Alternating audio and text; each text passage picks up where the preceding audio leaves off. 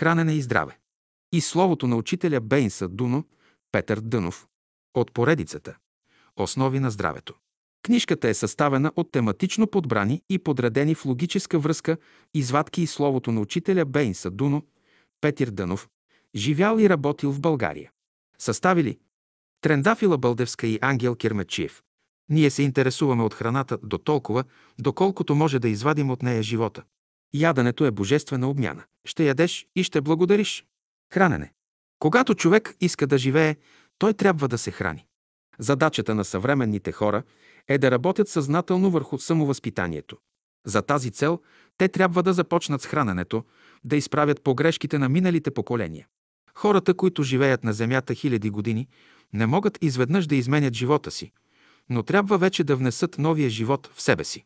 Докато е на Земята, човек диша, пие вода и се храни. Няма по-голямо благо за човека от това да възприема светлина, въздух, вода и храна. Да се храниш, това подразбира да възприемаш божествения живот. Да възприемаш божествения живот, това значи да се храниш със светлина, въздух, вода и хляб. Под думата хранене, в широк смисъл, се разбира процес на възприемане на живите сили в природата. Тези живи сили се възприемат чрез храната, чрез въздуха, чрез водата, чрез светлината и топлината, а най-после и чрез живата мисъл. Това са все среди, които трябва да минат през човешкия организъм, за да може разумният човек да си послужи с тях. Житото, което вие вземате като храна, то е само един проводник на онзи, божествения живот, който ще дойде чрез житото да работи. Ако вие се храните само с ябълки, ще имате един живот. Ако се храните с круши, друг живот. Ако се храните с боб, ще имате бобов живот. Ако се храните с леща, лещов живот. Ако се храните с месо, вие не можете да имате онзи, идеалния живот. Днес само разглеждат хранителните вещества. Не, аз разглеждам доколко храната е проводник на живота. Яденето и пиенето в света е предаване на духовната енергия, която се възприема от храната. При всяко хранене човек придобива само толкова, колкото живот е влязал в него. Каква е задачата на храненето? Трояка. Първо, да държи организма в изправност. Второ, да поддържа неговата активност или работоспособност и трето, да го защитава от външните условия. Вътрешната връзка, която свързва клетките на организма в една стройна единица, е храната. Въз основа на този закон човек трябва да яде. Ако тази връзка не се поддържа, и процесите в целия организъм ще се прекратят. Прекратят ли се процесите в организма, спира и неговото съществуване. Следователно, вътрешната връзка трябва не само да се поддържа, но и постоянно да се усилва. Когато връзката между клетките на тялото отслабва, едновременно с това отслабва и тялото. В това отношение яденето не е нищо друго, освен съзнателна работа за поддържане и засилване на вътрешната връзка. Храната е материалът, който се използва за поддържане на организма. Храната, която човек приема, служи не само за мазилка на тялото, но и за набавяне на енергия, необходима за живота. Храненето е свързано с въпроса за обмяната на веществата. Без храна човек отслабва. Онова чувство, което заставя живите същества да се хранят, е приятността, която те изпитват при яденето. За да се развива правилно, човек трябва да се храни с оглед на четирите положения едновременно. Да бъде здрав, силен, добре разположен по чувства и умен. Храната създава човека, тя го повдига, но и понижава. Човек се ползва само от това, което яде, върху което мисли и което прилага. Това значи, човек се ползва само от онова, което прониква едновременно в ума, в сърцето и във волята му и става за него плът и кръв. Ядене. Малцина знаят смисъла на яденето. Яденето е божествена обмяна. Ти поемаш най-низшите елементи, тия елементи ще се преработят и те ще влязат в строежа на твоето тяло. Няма по-необходимо нещо от яденето. То е предисловие на физическия живот. Яденето е необходимост. От най-ранното детство до края на живота си човек все яде. Докато е на земята, човек не може да не яде. Човек трябва да знае, че яде, за да живее. Яденето има смисъл за човека дотолкова, доколкото внася в него живота. То е резултат на дейността на човешките клетки. Колкото по-съзнателно извършват работата си, толкова по-здрав е човешкият организъм. десет милиона клетки в стомаха взимат участие в смилането на храната. Това е мощна, велика сила. Този процес се извършва правилно, когато всички клетки имат едно и също желание да работят, да възприемат една или друга храна. Ако няколко милиона от тях се откажат да работят и се разделят в желанието си по отношение на една или друга храна, и стомахът се отказва да работи. Яденето е процес на превръщане, да превърнеш нисшето състояние на живата енергия в висше. С други думи казано, яденето е процес, при който живата потенциална енергия в природата казва на човека: ти ще ме приемеш в себе си като проводник и ще ме повдигнеш в по-висок свят. Докато стане това, ти ще работиш дълго време върху мене. Щом ме обработиш, ще придобиеш здраве. Така ще се ползваме ти от мене и аз от тебе, казвам. Като превърнеш тази енергия в първа степен, ще получиш първия дар – здравето. Като я превърнеш във втора степен, ще получиш втория дар – щастието. Като я превърнеш в трета степен, ще получиш третия дар – блаженството. Не е достатъчно само да ядеш, но да превръщаш нишата енергия в висша. Като ядеш, ще трансформираш енергията правилно. В тебе ще се явят дълбоки чувства, светли мисли и стремеж към прилагане. Яденето е наука за трансформиране на енергиите от едно състояние в друго. Яденето е трансформиране на грубата енергия в умствена. След като се наядеш, ще почнеш да пееш. По този начин ще превърнеш умствената енергия в духовна. Защо трябва да ядем? Направи опит да не ядеш два-три деня, да видиш каква сила ще имат мисълта и чувствата ти. Без ядене не може. Какво можете да очаквате от човек, който не се храни добре? Който е гладувал, само той знае какво нещо е яденето. Само гладният яде сладко.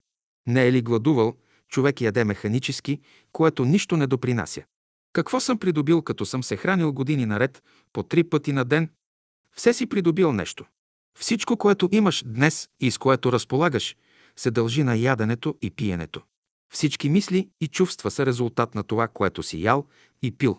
Ако не беше ял и пил, спомен нямаше да остане от тебе. Докато яде, човек може да стане и талантлив, и гениален, и светия. Щом престане да яде, всички възможности за него изчезват. Като яде, той събира енергия в себе си, която може да превърне в работа. Животът на земята без ядене е цял ад. Значи раят на земята се крие в яденето. Когато някое възвишено същество иска да види земния рай, то слиза между хората във време на ядене. Храненето има отношение и към вкуса. Без вкус човек би бил апатичен. Тъй, щото колкото по-добре е развит вкусът в човека, толкова по-сладко яде той и толкова по-активно работи стомахът. Това не значи, че вкусът трябва да управлява дейността на стомаха. Той само събужда известни енергии, без да направлява работата на стомаха.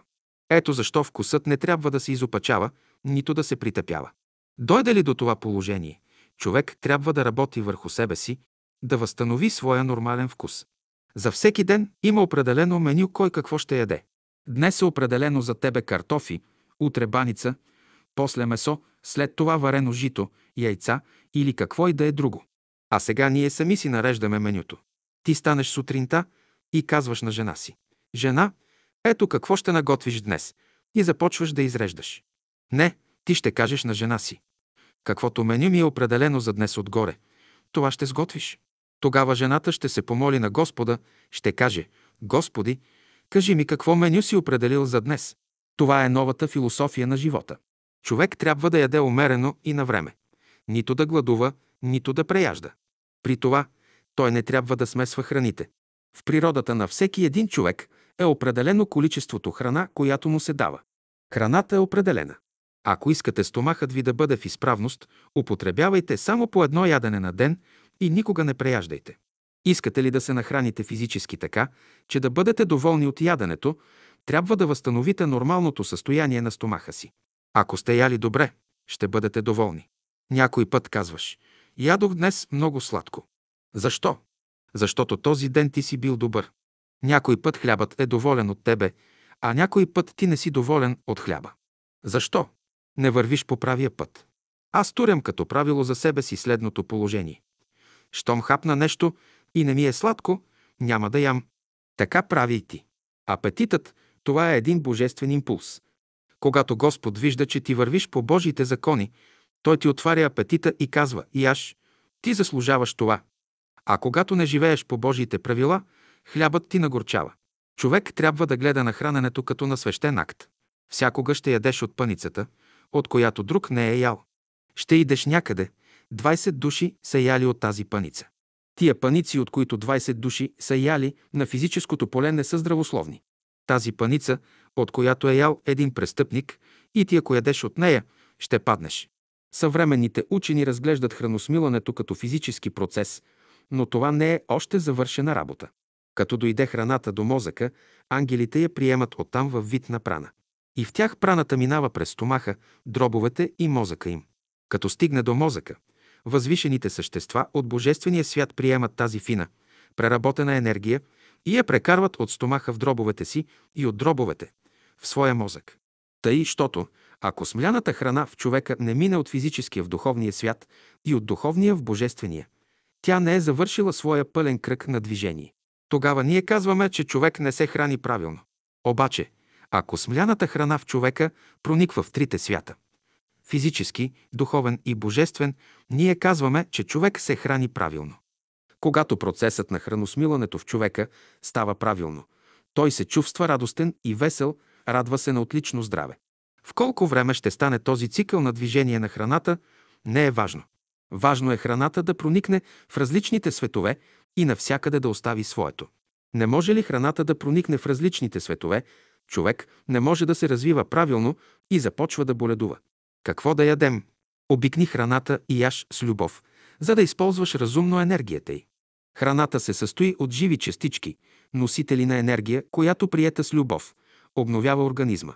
Обаче, ако храната се приема без разположение, в организма се образуват различни течения, които внасят известна дисхармония и изтичане на енергията. Малцина оценяват храната. Някои мислят, че може и без храна, или поне с малко храна, и то безразлично каква е тя. Не, ще храните и тялото, и ума, и сърцето си, и то с първокачествена храна. Не ги ли храните, те ще се откажат да ви служат и ще си заминат. Същественото за живота е храната. Под храна разбираме онова, което човек възприема чрез ума, сърцето и стомаха си. Ние се интересуваме от храната до толкова, доколкото можем да извадим от нея живота. Човек трябва да се храни с такава храна, от която да може да придобие духовна сила, необходима за неговото развитие. Не е безразлично каква храна яде човек. Природата е строго разпределила кои с какво трябва да се храни. На човека е определила да се храни с прясна, чиста храна, която мъчно се разлага. Кухнята на съвременните хора е неестествена. Тя се отклонила от кухнята на природата, вследствие на което хората са изложени на различни заболявания и страдания. Ще отворите вратата на вашето динамо, стомахът, и ще турите най-хубавото гориво, което гори без дим, без остатък. Колкото по-правилно става горението във вашето динамо, толкова по-добре за вас. Не трябва да остават утайки. Горенето трябва да бъде пълно, без дим, без утайки. Храната определя здравословното състояние на човека. Искате ли да бъдете физически здрави, пазете хигиена на храненето, като правите избор на храните. Между твърдата храна и течната има голяма разлика. Твърдата храна доставя едни материи, а пък течната храна доставя други вещества за строежа на човешкото тяло. Чуете ли някой да казва, че може да яде каквото намери? Знайте, че той е отворил вратата на организма си за всички болести. Човек не трябва да яде каквото намери, но да знае каква храна отговаря на неговия организъм. Природата е създала всевъзможни храни и всеки трябва да се храни със специална за своя организъм храна. Всеки човек, всеки народ, всяко общество трябва да избира подходяща храна, която да дава най-добри резултати. Природата е сложила богата трапеза пред всеки човек, пред всяко живо същество, но на никого не казва какво трябва да яде и как да яде. Всеки сам трябва да си избира съответна храна. Онзи, който яде, трябва да яде най-избрани храни в природата, които действат най-хубаво. Яж здрава, първокачествена храна. Някои храни са общи за всички хора, но има храни, които са специални. Всеки човек трябва да знае коя храна е определена специално за него. Яде ли храна, която не е за него, той се натъква на страдание. Всяка храна, която не съответства за даден човек, предизвиква разстройство в неговия организъм. Всеки трябва да познава организма си и да го храни със съответната храна, както в физическо, така и в психическо отношение. Казвате, как можем да познаем каква храна съответства на даден организъм? В човека има едно чувство, с което той познава коя храна е за него и коя не е. Ако не можете да намерите съответна храна за вашия организъм, по-добре не яще. Всеки човек трябва сам да намери своята храна, както това правят животните. Относно избора на храната, природата е вложила в човека вътрешен инстинкт или вътрешно чувство за разпознаване. И ако човек се върне към своето първично състояние на чистота, той ще дойде до положение да различава коя храна е добра и определена специално за него. Не трябва да се налагат нещата, но човек сам трябва да избере онова, което обича. Когато на човека не върви в яденето, какво прави? Когато на месо не му върви, какво трябва да стане? Вегетарианец. Когато на вегетарианство не му върви, да стане плодоядец. Ако и плодоядството не му върви, да започне да се храни със Словото Божие. Не само с хляб, не само с трева, не само с месо, не само с плодове, но и с разумното слово, което излиза от устата на Бога, може да се храни човек. Бъдещата хигиена изисква хора с развити чувства, по вътрешен път да познават каква храна да употребяват и отде да я приемат. Вслушвайте се във вътрешното си чувство, което всякога ви подсказва какво да ядете. Някои медиуми препоръчват да се пие житен сок. Само онзи може да пие житен сок, който има разположение, подобно на енергиите, които се съдържат в житото. Дали ще ядете овес, прас или друго нещо, трябва да имате разположение, което да отговаря на енергиите на овеса, на праза и така нататък. В това именно се заключава вътрешната страна на яденето. За да прогресираш, трябва да знаеш каква храна да ядеш. Когато пчелите искат да отхранят царици, те им дават един вид храна. Когато искат да отхранят работници, избират им друг вид храна, а за търтаите дават особен, трети вид храна.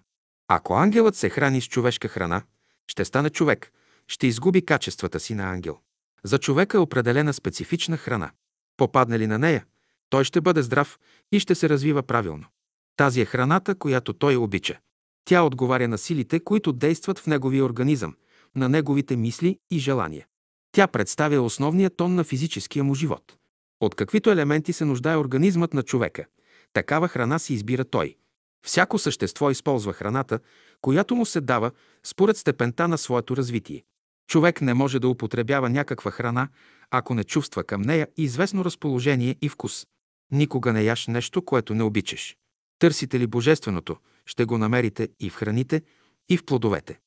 Който употреби за храна нещо, което не е божествено, то ще внесе в него известна отрова. Задачата на човека е да освободи организма си от тия чужди вещества. И тогава в организма му трябва да остане само божественото. Щом божественото остане в човека, а чуждото излезе вън, лицето му веднага просиява и волята му дохожда в нормално състояние. Висшата математика изключва употребата на лука, чесъна, праза, на разните пражени масла и така нататък. Който иска да се занимава с висша математика и да стане математик в пълния смисъл на думата, той трябва да се храни с плодове, току-що откъснати от дървото. Който яде развалени, гнили плодове, всякакъв математик може да стане, но не и математик на живата математика, която преобразява човека. Не яще много гореща храна. Не яще много студена храна. Спазвайте тия правила, за да бъдете здрави, бодри и силни. Суровата храна можем да я поставим в топла вода, докато се затопли. Много болести дохождат, когато човек яде студени ястия. Някого го боли стомахът, яла е ледени дини.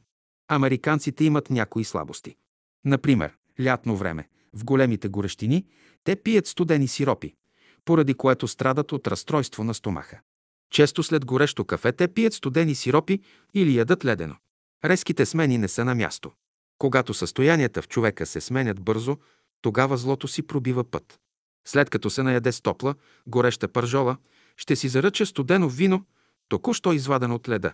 Който постъпва така, той ще се намери в положението на дядо Георги, който ял топли, печени агнета и пил студено, ледено вино, докато един ден заболял тежко от стомах. Лекарите констатирали рак в стомаха. Хубави храни са тези, които най-лесно се смилат и от които храни остават по възможност най-малките излишъци. Колко часа са нужни за смилане на храната? Според някои нужни са четири часа. Според мене, здравословната храна се смила за един час и двадесет минути. Всяка храна, която се смила за повече от това време, е вредна за организма. Избягвайте еднообразна храна. Всичко, в което има еднообразие, е опасно. Ако се храниш постоянно с череши, ще заприличаш на череша. Ако се храниш постоянно с сливи, ще заприличаш на слива. Даже и с хляб да се храниш постоянно, на хляб ще заприличаш. Еднообразието в храната е също опасно. То прави човека еднообразен. Човек се нуждае от разнообразна храна. Окултният ученик трябва да избягва еднообразната храна. Някой се подлага, например, на картофен режим. Цял месец се храни само с картофи. Какво ще му допринесе тази храна? Друг се храни цял месец само с череши. Трети – само с грозде. Това не е правилен начин на хранене. Ако се храниш с картофи, ще опиташ всички видове. Днес ще ядеш бели картофи, утре ще ядеш червени. Ще опиташ всички видове картофи и ще пристъпиш към друга храна. Ако се храниш с череши, ще опиташ всички видове череши. Ако се храниш с грозде, по същия начин ще опиташ всички видове грозде. Винаги трябва да разнообразявате храната си, защото всеки вид храна съдържа специфични енергии, необходими за организма ви. У човека има едно особено чувство, което на всяко време му подсказва каква храна трябва да яде. Вкусът се притъпява от постоянната употреба на една и съща храна. Всяка храна, която произвежда едно тягостно чувство, тя е неестествена храна. Щом е естествена, тя трябва да произвежда радост и веселие. Хората се хранят с мъртва, заразена храна, поради което страдат. Вярно ли е, че ядем нечиста, заразена храна? Вземете малко месо и го турете под микроскоп, да видите какви бацили има в него. Има бацили, които и при двадесет хиляди не умират. Човек трябва така да се храни, че да няма излишък. Остане ли утайка в тялото, заражда се болест. И тъй, хигиената на живота трябва да започне с правилното използване на светлината, складирана в растенията и плодовете. Ако възприетата светлина не може да се превърне в жива енергия, ние казваме, че храната не е добре асимилирана. Тоест, между храната и дадения организъм няма съответствие. Понеже светлината е различно складирана в разните видове храни, вследствие на това, едни от тях се отразяват благотворно, а други – неблаготворно върху човешкия организъм. Онези храни, които се отразяват неблаготворно върху човешкия организъм, често стават причина за неговото неразположение. Следователно, храните, които човек употребява, представят светлина, складирана в разните органи, по различни начини. Храни. Храните са материализирани мисли на същества, които стоят по-високо от нас, и тези мисли се трансформират у нас, когато ядем плодове и зеленчуци. Най-първо човек трябва да подбира своята храна, тъй, щото при процеса на храненето да създаде в себе си здрави и положителни възгледи за живота. Онази храна е добра за човека, която е в състояние да организира силите на неговия организъм. Не може ли да направи това, колкото да пълнее, човек трупа само материя, без да я организира. Всяка клетка в човешкия организъм трябва да бъде организирана, жива, за да взима съзнателно участие във функциите на неговите органи. Да се храни с сладкиши и кексове, това значи да стане много фин. Човек се нуждае от здрава, доброкачествена храна, която съдържа всички съществени елементи. Тая храна дава необходимите условия за развитието на човешкия ум, на човешкото сърце, на човешката душа и на човешкия дух. Елементите, които човек употребява, са едни и същи, но методите за тяхното възприемане са различни. Всички храни са полезни за човека, важно е той да знае как да ги приеме. Важно е да употребявате храна, която дава сила. Слаб си, нахраниш се и придобиеш сила, бодрост. Това е съществената храна. Който иска да бъде здрав, не трябва да смесва храните. Ще ядеш една храна и като се смели, тогава ще приемеш втора. Всяко духовно качество си има своите материални елементи. Искаме ли да бъдем меки, трябва да имаме съответна материя. Едни храни събуждат физическата енергия, други – чувствата, а трети – умствената енергия. Плодовете. Плодовете са първата храна на човека. Адам, който е живял в рая и се хранил с най-интелигентните растения и плодове, се отличавал с голяма ученост.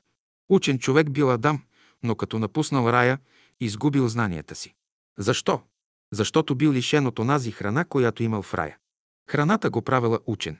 Плодовете, с които са се хранили първите човеци, не са като сегашните, които се отглеждат на земята, напоена с кръвта на хората и на животните, както и с техните нечистотии. Какви ще бъдат плодовете, които са расли върху гробовете на хората? Нездравословни, нехигиенични, понеже са черпили сокове от човешките мисли и чувства. За сега чувствата и мислите на хората не са чисти. Нечистата почва не може да роди чисти плодове. Плодовете не са нищо друго, освен съвкупност от енергии, които функционират в тия форми. Всеки плод прилича на хубава, съдържателна книга, върху която са работили стотина професори. Плодът е фабрика, в която са работили множество съзнания.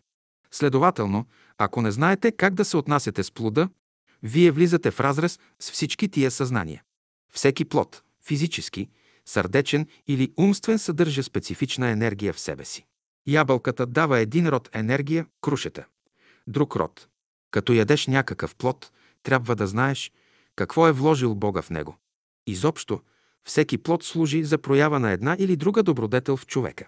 Разнообразието на добродетелите ще зависи от употребата на различни растения и плодове за храна. Има растения, които правят човека благоразумен. И човек трябва да развие усет от какви плодове се нуждае, за да трансформира енергия от тях. Всеки божествен плод има своето велико предназначение. Следователно, ако се храниш с ябълки, ще придобиеш едно качество, ако се храниш с сливи, ще придобиеш друго качество. За в бъдеще, когато хората се научат да се хранят правилно, те няма да употребяват само една храна, например само сливи или само ябълки, но ще употребяват разнообразна храна. Изобщо, продълговатите плодове представят интелигентност, а валчестите, кръглите, живот на чувства. Растенията и плодовете съдържат такъв род енергии в зависимост от планетите, с които са свързани. Черешата се намира под влиянието на Венера, ябълката, на Венера и Скорпион. Има цяла една наука какви плодове да яде човек, понеже плодовете различно въздействат на човешкия мозък. Има плодове, които въздействат на личните чувства на човека. Научил ли е човек какво съдържание и какъв смисъл има всяка храна? Някой изяда една ябълка, без да си отговори какви елементи съдържа тя, отде е дошла, под влиянието на коя планета се намира и така нататък. Това трябва да се изучава всяка година, понеже миналогодишните ябълки не приличат на тазгодишните нито по състав, нито по влияние на планетите. Днес съзнанието ви се приготвя, за да можете в бъдеще да се ползвате от храната, която употребявате. Плодовете, които зреят през май и юни, се различават от тези, които зреят през август и септември. Който иска да бъде весел, жизнерадостен, нека яде череши, които зреят рано, в началото на месец май. Който иска да бъде философ, мъдър, да яде грозде, късен плод. Всички растения са свързани помежду си, вследствие на което животът се прелива от едно растение в друго. Цялото растително царство пък е свързано с Божествения свят. Като държите тази мисъл в ума си, вие ще се ползвате от плодовете, от тях ще черпите възвишени енергии. Попаднете ли на един плод, вие се свързвате с всички плодове от същия вид. За пример, ако ядете круша, вие се свързвате с всички круши от същия вид. И ако ядете крушата правилно, с благодарност, всички круши са доволни от вас. Щом вземете един плод, първо изяждате месестата му част. Дойдете ли до костилката, вие или я хвърляте, или счупвате и изяждате съдържанието й. Обаче, това не се позволява. Дойдете ли до костилките на плода, природата не позволява да ги ядете. Тя съветва всеки човек да изяде месестата част на плода, а костилката да посади в земята. Добре е плодовете да се ядат с малко хляб. Човек все таки трябва да се съобразява със своя вкус и тъй да използва плодовете. Употребявайте само тези плодове, които обичате, а които не ви са приятни, употребявайте по-рядко. При сегашните условия не е добре да се храните само с хляб или само с плодове. Това е крайност. Новата култура не позволява да се вадят никакви екстракти, никакви есенции от плодове. Всичко трябва да се употребява в естествен вид. Аз съм даже и против консервирането на плодове. Консервираната храна пречи на правилното развитие на човека. Консервирането на храните говори за израждане на човечеството. Докато храните се консервират, всякога ще съществуват болести. Човек трябва да знае как да се освобождава от вредните елементи, които се съдържат в храните. Хлябът. Аз съм опитал всички методи на ядене, с които хората се хранят. Само хлебец е най-хубавата храна. Вие сте в това положение благодарение на хляба. Преди употребата на хляба, животът е бил много тежък. Хлябът съдържа в себе си всички хранителни материали. В него ще намерите всичко, каквото пожелаете. Хлябът съдържа всичко, каквото всичките ястия съдържат, само че представени в друго състояние, а не както в сготвените материали. За сега най-добрата храна, най-доброто ядене е хлябът. Човек може да живее само с хляб. Вярвам в силата на хляба. Вярвам в хляба, който носи материал за съграждане на моята бъдеща сграда. Не трябва човек да яде какъвто и да е хляб. Хлябът от триците не може да нахрани човека. От каквото брашно да са триците, той все гладен ще бъде. Нито разваленото брашно ще задоволи човека. Ще кажете, че е опасно да ядете хляб, направен от различни брашна. Опасен и вреден е наистина такъв хляб, но не по-малко опасности си причиняват хората, когато внасят различни качества брашна. При това едното качество е вгорчено, другото не е доброкачествена и така нататък. Добре е да ви обичат хората, но още със ставането си от сън да опечете хляба си и след това да го ядете заедно с близките около вас. Не оставяйте хляба за другия ден. Ще кажете, че сухият хляб е по-хранителен. Аз не вярвам в това. Едно време хлябът се ядеше пресен, а сега го пекат на сухари да издържа няколко години. Каква полза ще имате от печен хляб? Железният нож, с който режат хляба, остава своите отрицателни влияния в хората, които го ядат. Знаете ли какво се иска от човека, за да си приготви един хляб, като вашия? Той трябва да бъде съвършено здрав. Само на такъв човек се позволява да мели житото, да меси хляба и да го пече. Ето защо за предпочитане е да се яде сурово жито, отколкото да ядете приготвен хляб от какъв и да е фурнаджия. В бъдеще трябва да се избират фурнаджиите. Болен, грешен, нечестен човек не може да бъде фурнаджия. Само добрият, честният, здравият може да стане фурнаджия. Като меси хляба, той трябва да пее, да мисли добро за всички. Ако домакинята не е разположена, не трябва да меси хляб. Неразположението е като проказата. Фалшификацията на хляба, примесването му с боб, пясък, вар ще изроди човечеството. В продължение на сто години само хората ще се изродят. Казано в хиляда деветстотин двадесет и първа година, трябва ли хлябът да се продава? Когато създаде хляба, Бог забрани на хората да го продават. Голямо проклятие виси върху човечеството. Защо? Защото продават хляба. Великото благо в живота. Абсолютно забранено е да се продават хлябът и брашното. Първите хора, които са злоупотребили с житото, като са го продавали и купували, не са видели добро до четвъртото поколение. Знаете ли колко жени, колко момичета са продали своята чест само за хляба? Знаете ли колко хора са продали възвишеното и благородното в себе си само за хляба? Казвам, вие, жени, проповядвайте на всички хора, че хлябът трябва да бъде без пари. Така е казал Господ първоначално. България трябва да бъде първата държава, да приложи Божия закон на земята. Хлябът да се дава даром. Българинът яде повече хляб, за да стане по-мек. Житото. Онзи, който иска да реформира, да организира своето тяло, най-първо трябва да се храни с жито, ориз, царевица, а после с плодове. Ечемикът не е за препоръчване. Той предизвиква затлъстяване на организма. Ръща е хубава за ядене. Било е време, когато житото е расло само, без да го сеят хората. При това, първоначално житото е било много едро, като дренки. Колкото по-умни и по-културни ставали хората, толкова по-малки ставали житните зранца. Ще кажете, че се храните с житен хляб, значи първата ви храна е зърнена. Някои пък се хранят повече с царевица, също зърна. Обаче има разлика между житото, царевицата, ечемика, овеса и другите зърнени храни. Не е все едно дали ще употребяваш жито, царевица или овес. Енергиите на житото се коренно различават от енергиите на останалите зърнени храни. Който иска да стане идеалист, да се храни с овес. Ако искаш да бъдеш здрав, да придобиеш мускули, сила, яж жито. Аз мога да докажа на учените, че Христос е скрит в житото зърно. Ще взема едно житно зърно, ще го поставя на силно увеличение и ще видите, че в него е скрит зародишът на човека. Който знае законите и условията за развитието на човека, като постави това зърно при тези условия, от него ще излезе, какъвто човек искате, талантлив, гениален или светия. Знание е нужно за това. Аз предпочитам суровото жито пред топлия печен хляб. В житото има витамини, които при печенето на хляба изчезват. При меленето на житото с воденичен камък се губи голяма част от неговата хранителност. В кой вид житото е по-хранително – варено жито или печен хляб? Според мен вареното жито е по-хранително от хляба. За сега по-здравословна храна от житото няма.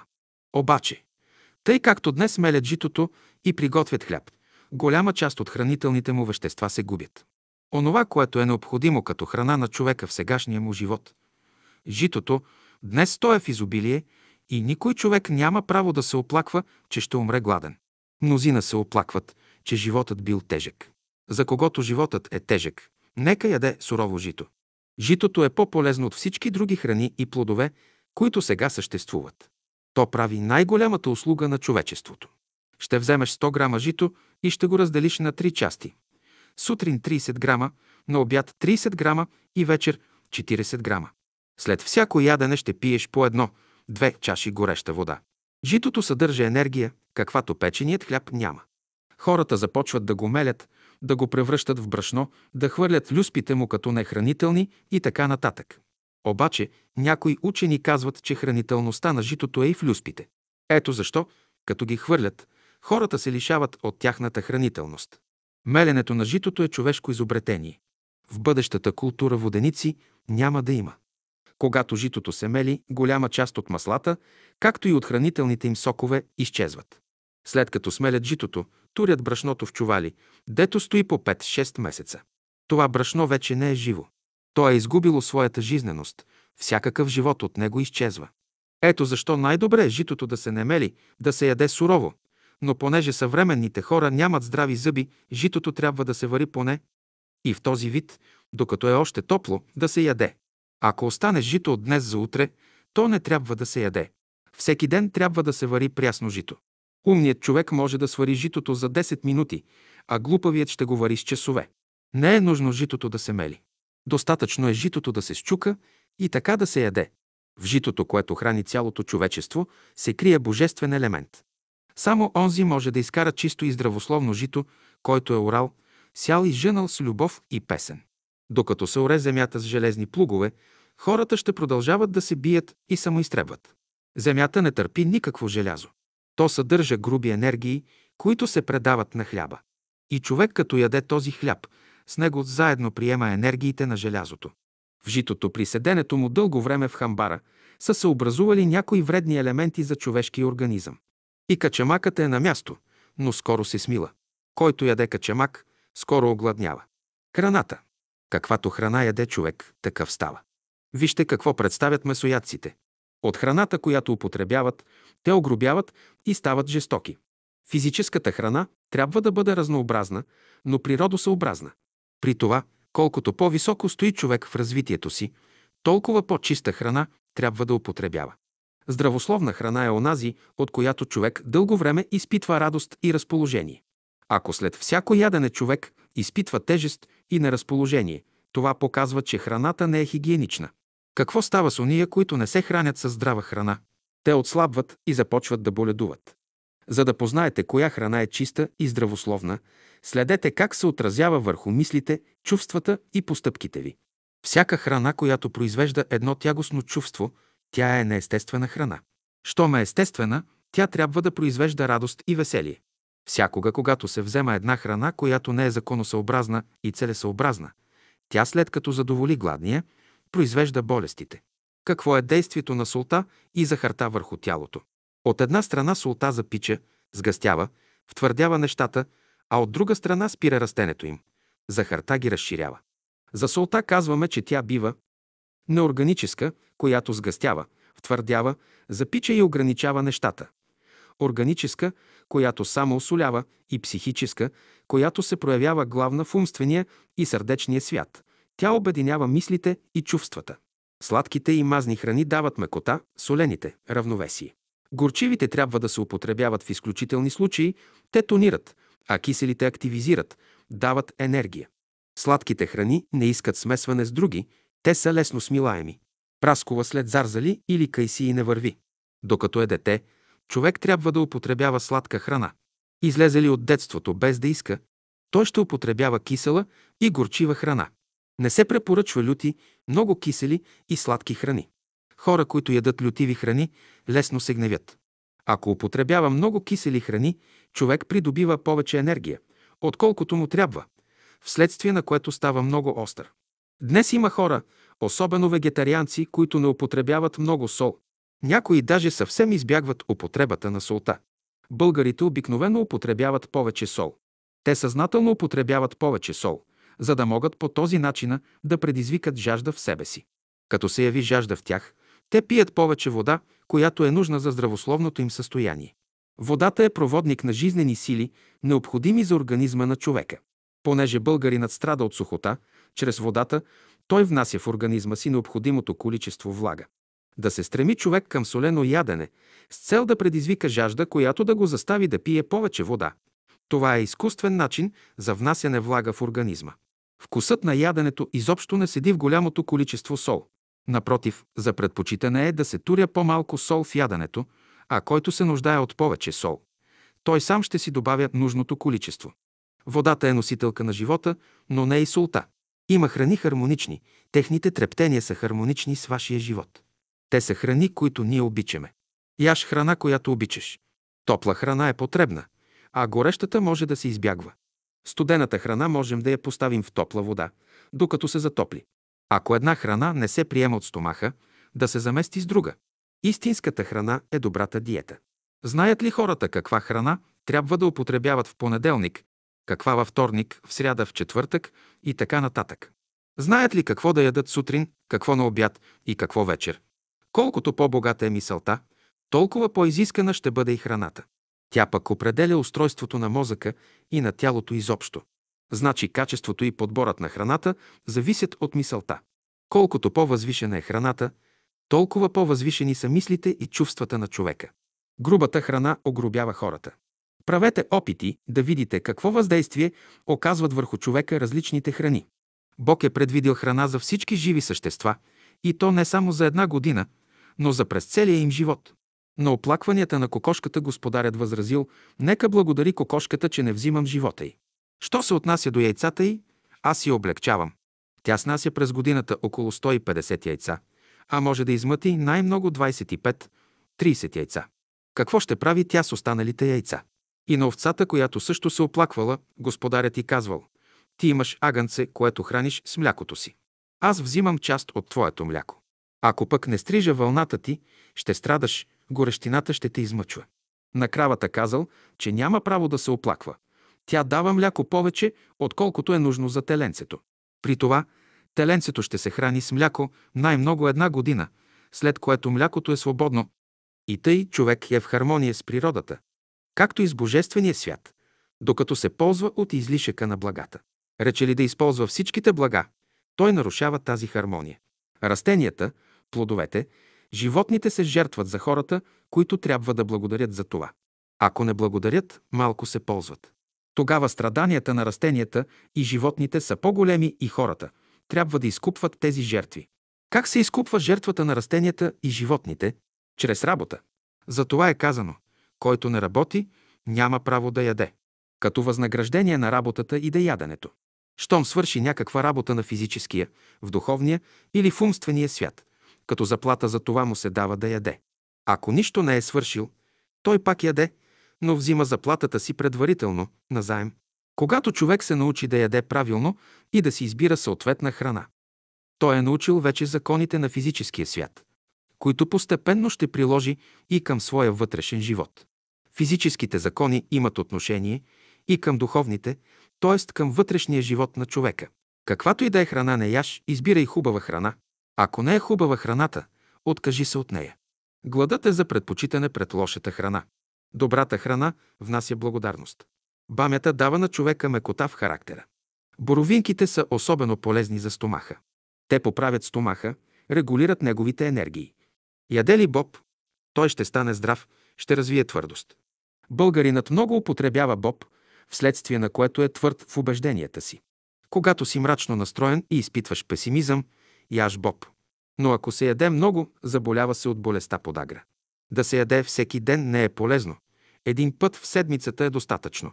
Човек, който е скържав, не бива да яде боб, защото ще стане още по-скържав.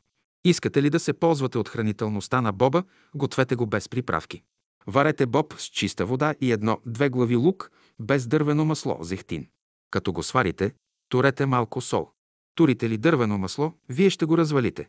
Бобът съдържа в себе си специално масло, което не се съгласява с останалите масла. Бобът не приема нито чушки. Сейте боб на чисти места и изложени на слънце. Никога обаче не яще боб, който е стоял в избите ви повече от една година. Трябва да вариш фасула най-малко в две води, за да извадиш нещо от него. Първата вода на фасула трябва да се хвърля, защото е опасно. Тя е полезна за чистене на лекета. Във втората вода ще нарежеш малко лук и ще изкараш от него отлично ядене. За да бъде лесно смилаем бобът, трябва да се изхвърлят люспите му. Тогава той е отлична храна. Добре е поне един път в седмицата да се яде боб. Не е добре да се яде много боб. Ами зеленият боб, Той е по-добър от сухия. Черният боб развива интуицията. Грахът е добро козметично средство. Трябва да се вари без масло и с малко сол. Има вътрешна козметика, към която човек трябва да се стреми. Тази козметика подразбира чисти мисли и чувства и благородни постъпки. Динята чисти стомаха и червата. Действа ободрително и слабително. Ако искаш да знаеш как да работиш с хората, яж дини. Доматът е останал назад в развитието си. Той се спрял в стомаха. По-далеч от живота на стомаха той не е отишъл. Той казва, освен ядене и пиене, нищо друго не съществува. Яж, пи, весели се и бъди благодарен. Имаш ли да ядеш и да пиеш? Никаква друга философия не ти трябва. Доматите регулират кръвообращението. Пресните домати, краставици, сливи и пере, като храна, са метод за укротяване на човека. Добре ли е да се яде кисело зеле? Добре, но не за всички. Да се употребяват варени картофи, които съдържат мозъчен екстракт. Картофите предават само едно качество на човека. Правят го доволен да се задоволява с малкото. Особено, ако яде картофи при неблагоприятни условия. Не е лесно човек да се справи с картофите. От седенето в земята, картофите са приели някои вредни елементи. Човек трябва да знае как да се освобождава от вредните елементи, които се съдържат в храните. Кравешкото мляко е нужно за организма на детето, но ако цял живот човек се храни само с мляко, той ще остане назад в развитието си, особено в интелектуално отношение. Кравата има добри черти, но същевременно тя има някои отрицателни черти, които ще предаде и на хората. Краставицата действа благотворно върху нервната система, но да се яде сутрин и на обяд. Яде ли се вечер, тя се отразява зле върху стомаха. Какво съдържат крушите? Те съдържат повече желязо. Ако искаме интелигентност, трябва да ядем круши. Който иска да мисли, трябва да яде лимон. Който е апатичен, всяка сутрин трябва да употребява по едно парче лимон, да се свърже с силите, които действат в него. Киселините в лимона придават активност на човека. Лукът има своята цена. Изучавайте свойствата му и той ще ви помогне. Може да лекувате с него. Трябва ли да се готви без лук? Трябва ли да нарежем и пържим лука? Когато лукът се нареже наситно и опражи, той губи своята магнетична сила. Ако сварите лука, без да го режете, той не люти. Рязането и праженето на лука е предисловие на готвенето. Готви без предисловие. Няма да пържиш лука. Който иска да бъде здрав, ще яде непражен лук. За усилване на мозъчната енергия се препоръчват орехи, но трябва да се знае как да се ядат. Орехите карат човека да мисли. Добре е да употребявате прас лук, обикновен лук, прясно зеле, за които има начини да се запазват и през зимата. Прасковите и белите череши лекуват стомаха. Като ги ядете, сдъвквайте ги добре. Пъпеш ще ядеш, за да бъдеш внимателен, да имаш маниер и обхода с хората. Сините пътладжани успокояват. Смокините са по-полезни за здравето на човека, ако се вземат пресни от дървото. Тиква се яде, когато човек трябва да се научи да не се безпокои. Здравословно е да се ядат черници. И действително, черниците са хубаво ядене за онези, които имат слаб стомах.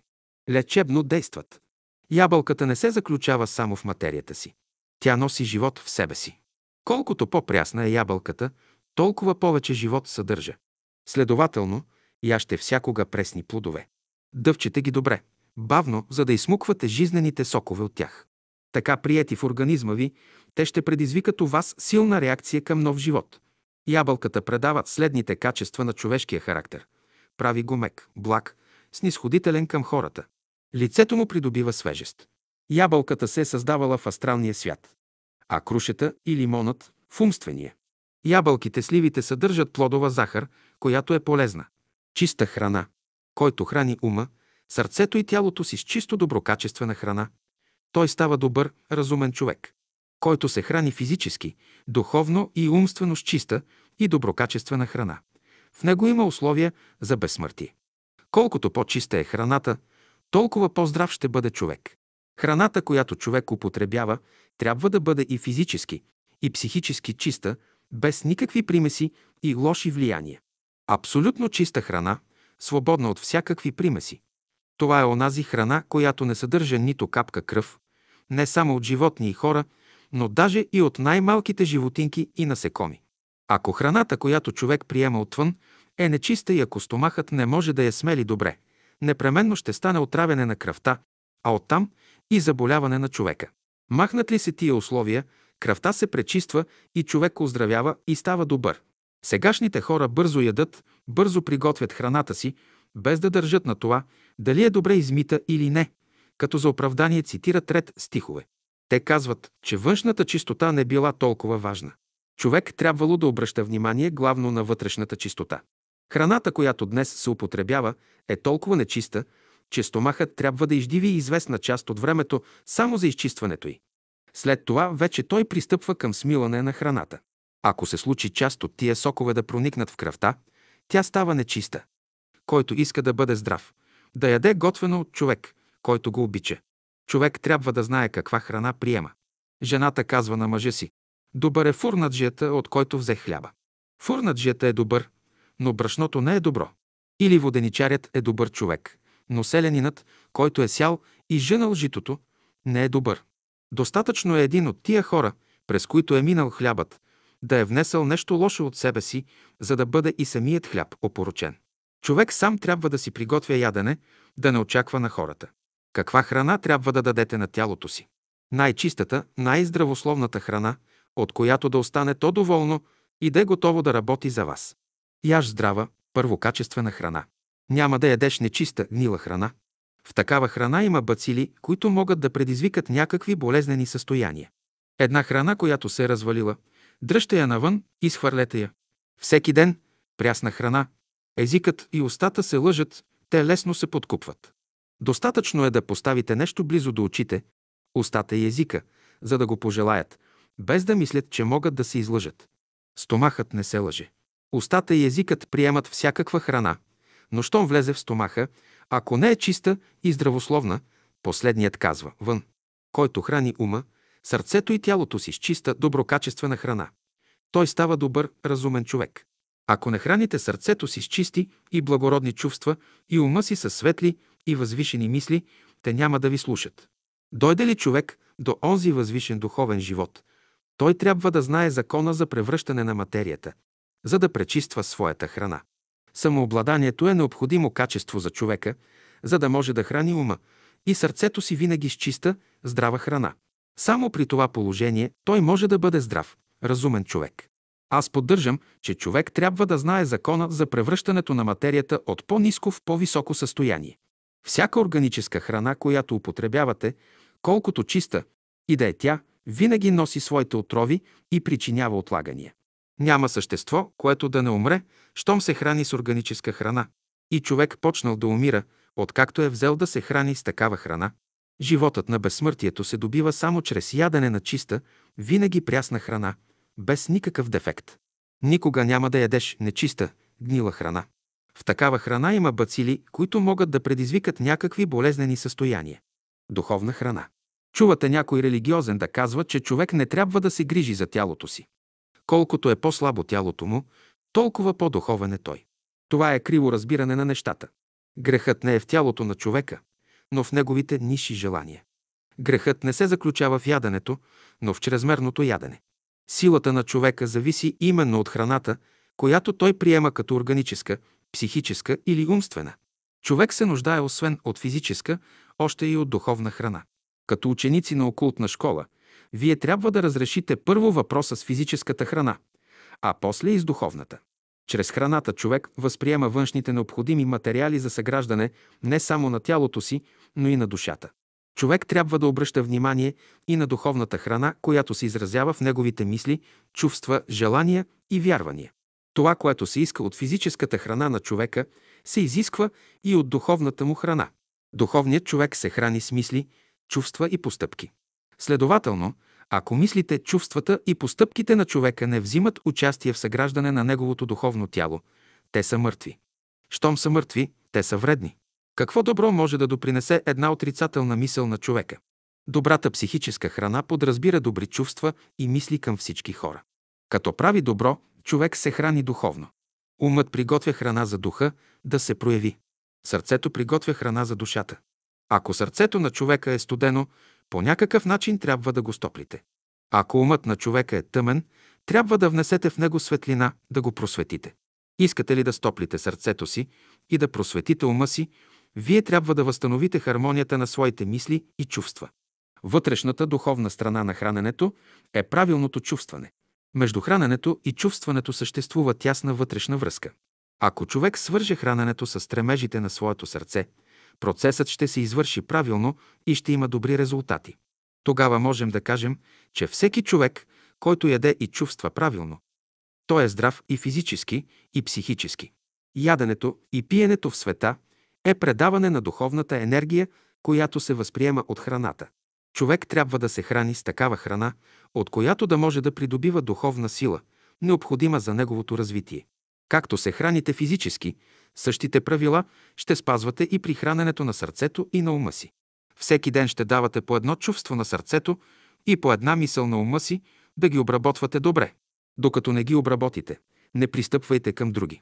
Не се позволява никакво преяждане нито на физическия свят, нито в сърдечния и умствения. Мисълта и чувстването са градивни процеси. Те използват физическия и духовния материал за съграждане на физическото, на умственото и на сърдечната тяло на човека. Колкото по-правилно мислите, толкова по-добре се храни вашият ум. Колкото по-правилно чувствате, толкова по-правилно се храни вашето сърце. Новите идеи са храна за човешкия ум и за човешката душа.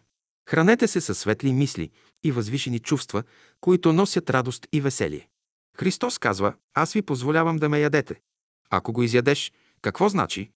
Буквално то е Неговото слово. Ако бихме възприели Христовото учение и го приложим в живота, да започнем от семейството, от живота, от църквата, от училището, ако го приложим вътре в себе си, върху ближните, навсякъде, светът щеше да има съвсем друг вид. Словото Божие е живият хляб, за който Христос е говорил. Словото представлява сгъстена божествена енергия. Небето, слънцата, планетите, всички живи същества – това е Словото. Дали човек изпитва физически, сърдечен или умствен глад, един е церът – да се нахрани. Специална храна. Иска ли да човек да стане умен, той трябва да се храни със специална храна за ума. Иска ли да стане добър по сърце, той трябва да се храни със специална храна за сърцето. Иска ли да усили волята си, също трябва да се храни със специална храна. И пчелите отглеждат работниците си със специална храна, търтеи също със специална храна, а и за царицата има специална храна. Сутрин ще ядете за ума си, на обяд за сърцето си, а вечер за тялото си. Онези, които разбират Божия закон, всякога поставят храната си на определеното за нея място и време. Сутрин се хранят за ума, за обяд, за сърцето, а вечер за волята. При това, като се хранят, те трябва да четат Отче наш. Като се храниш сутрин за ума си, ще кажеш Отче наш и ще изпратиш храната към ума си. На обяд ще кажеш Отче наш, който си на небето, и ще изпратиш храната горе в сърцето си. Вечер, като се храниш, ще кажеш Отче наш, който си на небето, да се свети името ти, изпрати храната си в своята воля. Значи ще се молиш последния начин. Отче наш, който си в моя ум, Отче наш, който си на небето и в моето сърце. Отче наш, който си в моя ум, на небето и в моето сърце, да се свети името ти. Отче наш, който си в моя ум, който си на небето и в моето сърце, който си в моето тяло, бъди и в моята сила и да се свети името ти. Това не е за светските хора, а то се отнася за посветените. Готвена храна. Първо природата готви, а после човек. Нима житото на нивата не е сготвено. Трябва ли да го мелиш, месиш, печеш и тогава да го ядеш? Яш сурово жито. Как ще ям сурово жито и сурови храни? Изобщо, животно ли съм да ям сурови храни? Като ядеш печен хляб, стана ли истински човек? Христос казва: аз съм живият хляб. Който ме яде, той има живот в себе си, значи само живите неща се ядат, а не мъртвите. Яжте живия хляб, пийте живата вода, за да станете такива, каквито трябва да бъдете.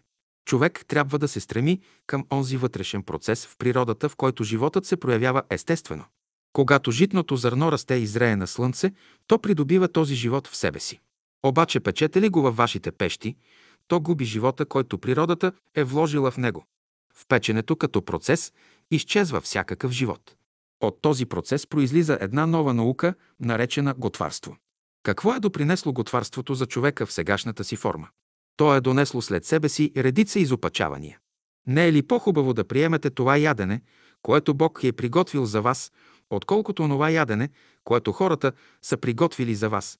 Първият процес, който трябва да се яви в мисълта на хората, които искат да живеят правилно, е отказването им от желанието да пекат нещата, които природата е създала. Всеки плод, който е бил изложен на слънцето, като се откъсне на време, е печен веднъж. Следователно, за предпочитане е да се употребяват плодовете в естествения им вид. Мислите ли, че природата одобрява кухнята на сегашните хора? Тя е създала плодовете, зеленчуците, като готова храна за хората. Но като не знаят как да ги използват, те ги варят, пържат, турят им различни приправки. Но вместо полза, тази храна им причинява вреда. Суровите ябълки са по-добри, отколкото печените. Да опечете една ябълка, това още не е плодна храна. Начинът, по който я печете, не е толкова препоръчителен, защото хранителните и сокове излетяват. Кое е по-хубаво да ядеш – печена или сурова пиперка? Печената е по-сладка, а суровата е по-здравословна. За здраве почнете да ядете повече сурови храни. Картофите ги сварете и ги яще с малко сол и пипер. Употребявайте суров прас, сурово зеле. Ряпата, морковите могат да се настържат с зехтин. Като тръгнеш на път, вземи три-четири моркова, три-четири домата, половин килограм цвекло, ябълки, круши или череши готово. Готвенето е мода. Топла храна е потребна, а горещата може да се избягва. Суровата храна можем да я поставим в топла вода, докато се затопли. Сготви си ядене, не го оставай за другия ден. До вечерта трябва да се изяде. Ти каквото приготвиш днес, трябва да го изядеш. Яще всякога чиста, прясно сготвена храна. От съзнанието на готвача и от умението му да готви зависи доброто физическо, сърдечно и умствено състояние на човека. За да държи в изправност тялото, ума и сърцето си, човек трябва да готви добре и с любов. Най-добрият готвач е човек сам за себе си. Храненето е станало цяла готварска наука, по която хората отиват да се специализират. Силата на една храна, която може да използва нашият стомах, е зависи от това как тя е сготвена. Да не мислим, че като турим повечко солчица, пипер и масло, храната ще бъде по-здрава. Всичко това е за нашия вкус, за устата. За да изпитаме една храна дали е добра, трябва да видим, като постои половин час в стомаха, какво е разположението на тоя последния. Щом има малка тежест на стомаха, малко на разположение, стомахът казва: тази храна не съответства на вашето здраве, не мога да ви дам потребните сокове. Днес жената мисли с часове какво да сготви на мъжа си, да го задоволи. Женската птица мисли ли какво да готви на възлюбения си? Тя му казва: хайде да отидем на някое дръвче, да видим какво е приготвило слънцето за нас. Съвременните хора на първо място се запитват: какво ще купим днес за готвене и какво ще се готви? За сега най-важният въпрос е яденето. В бъдеще хората ще се интересуват от други въпроси. Сегашните хора се оплакват от живота. Казват, че мъчно се живее, че няма какво да се яде. Казвам, нали хляб и сирене има? Плодове и зеленчуци нали има? Какъв по-вкусен обяд от този? Да вземете парче хляб, два-три домата и една краставичка. Лятно време такъв обяд е приятен, разхлажда човека. Естествен начин на хранене е този, при който се изразходва най-малко енергия. Днес домакинята губи три-четири часа за готвене. В бъдеще готвенето ще се опрости. Да ядем ли месо? Казваш: без храна не може. Така е, но трябва да знаеш каква храна ти е нужна. Днес ядеш кокошка, на другия ден агне и като се намериш в мъчнотия, ще изядеш и човек. Казвам, този начин за хранене не е единственият. Начинът, по който се хранят сегашните хора, е за грешните. Хората се хранят с мъртва, заразена храна, поради което страдат. Вярно ли е, че ядем нечиста, заразена храна? Вземете малко месо и го турете под микроскоп, да видите какви бацили има в него. Има бацили, които и при двадесет хиляди не умират. Има ли нещо лошо в яденето на месо? Да се задава този въпрос. Това е все едно да се пита защо човек не трябва да краде и лъже. Да отнемеш насилствено живота на кокошката, на агнето или на свинята, то е все едно, че лъжеш и крадеш. Кой е придобил нещо добро от кражбата и лъжата? Било е време, когато земята е мязала на рай, растителността е била тъй богата, хиляди и милиони плодове е имало и хората са се хранили само с плодове. Но настава една ледена епоха на земята, която се дължала на известни физически причини. Тогава тази плодоспособност на земята се намалила и вследствие на това хората започнали да ядат месо, да изтребват не само животни, но и сами един друг да се изтребват, да се изяждат. Затова и досега между хората е останал този израз. Ще ти смуче кръвчицата, ако ядете плътта на животните или на хората и пиете кръвта им, нямате живот. Не е безразлично, чия плът ядете и чия кръв пиете. Хората казват, че растенията и животните са невежи същества, а се хранят с тях. Как е възможно тогава да се храни човек с плодовете на низшите и некултурни растения, с месото на невежите животни и да очаква, че от него може да излезе някакъв особен гений или талант? Каквато храна употребява човек, такъв става. Какво ще излезе от човека, ако продължава да се храни с говеждо и със свинско месо? От глупавото и нечисто не може да излезе нещо умно и чисто. Всички хора, които днес употребяват местна храна, са придобили нещо животинско в характера си. Местната храна оказва влияние не само върху организма на човека, но и върху неговия психически живот. Като се храни с месо, човек възприема качествата на животното, което е ял. Не може човек да се храни със свинско, с козе месо и да стане велик. От гледището на хигиената местната храна е нечиста. В клетките на животните има много нечистотии, микроби, извержения, вследствие на което човек често боледува. Невъзможно е човек да се храни с месо и да бъде абсолютно здрав.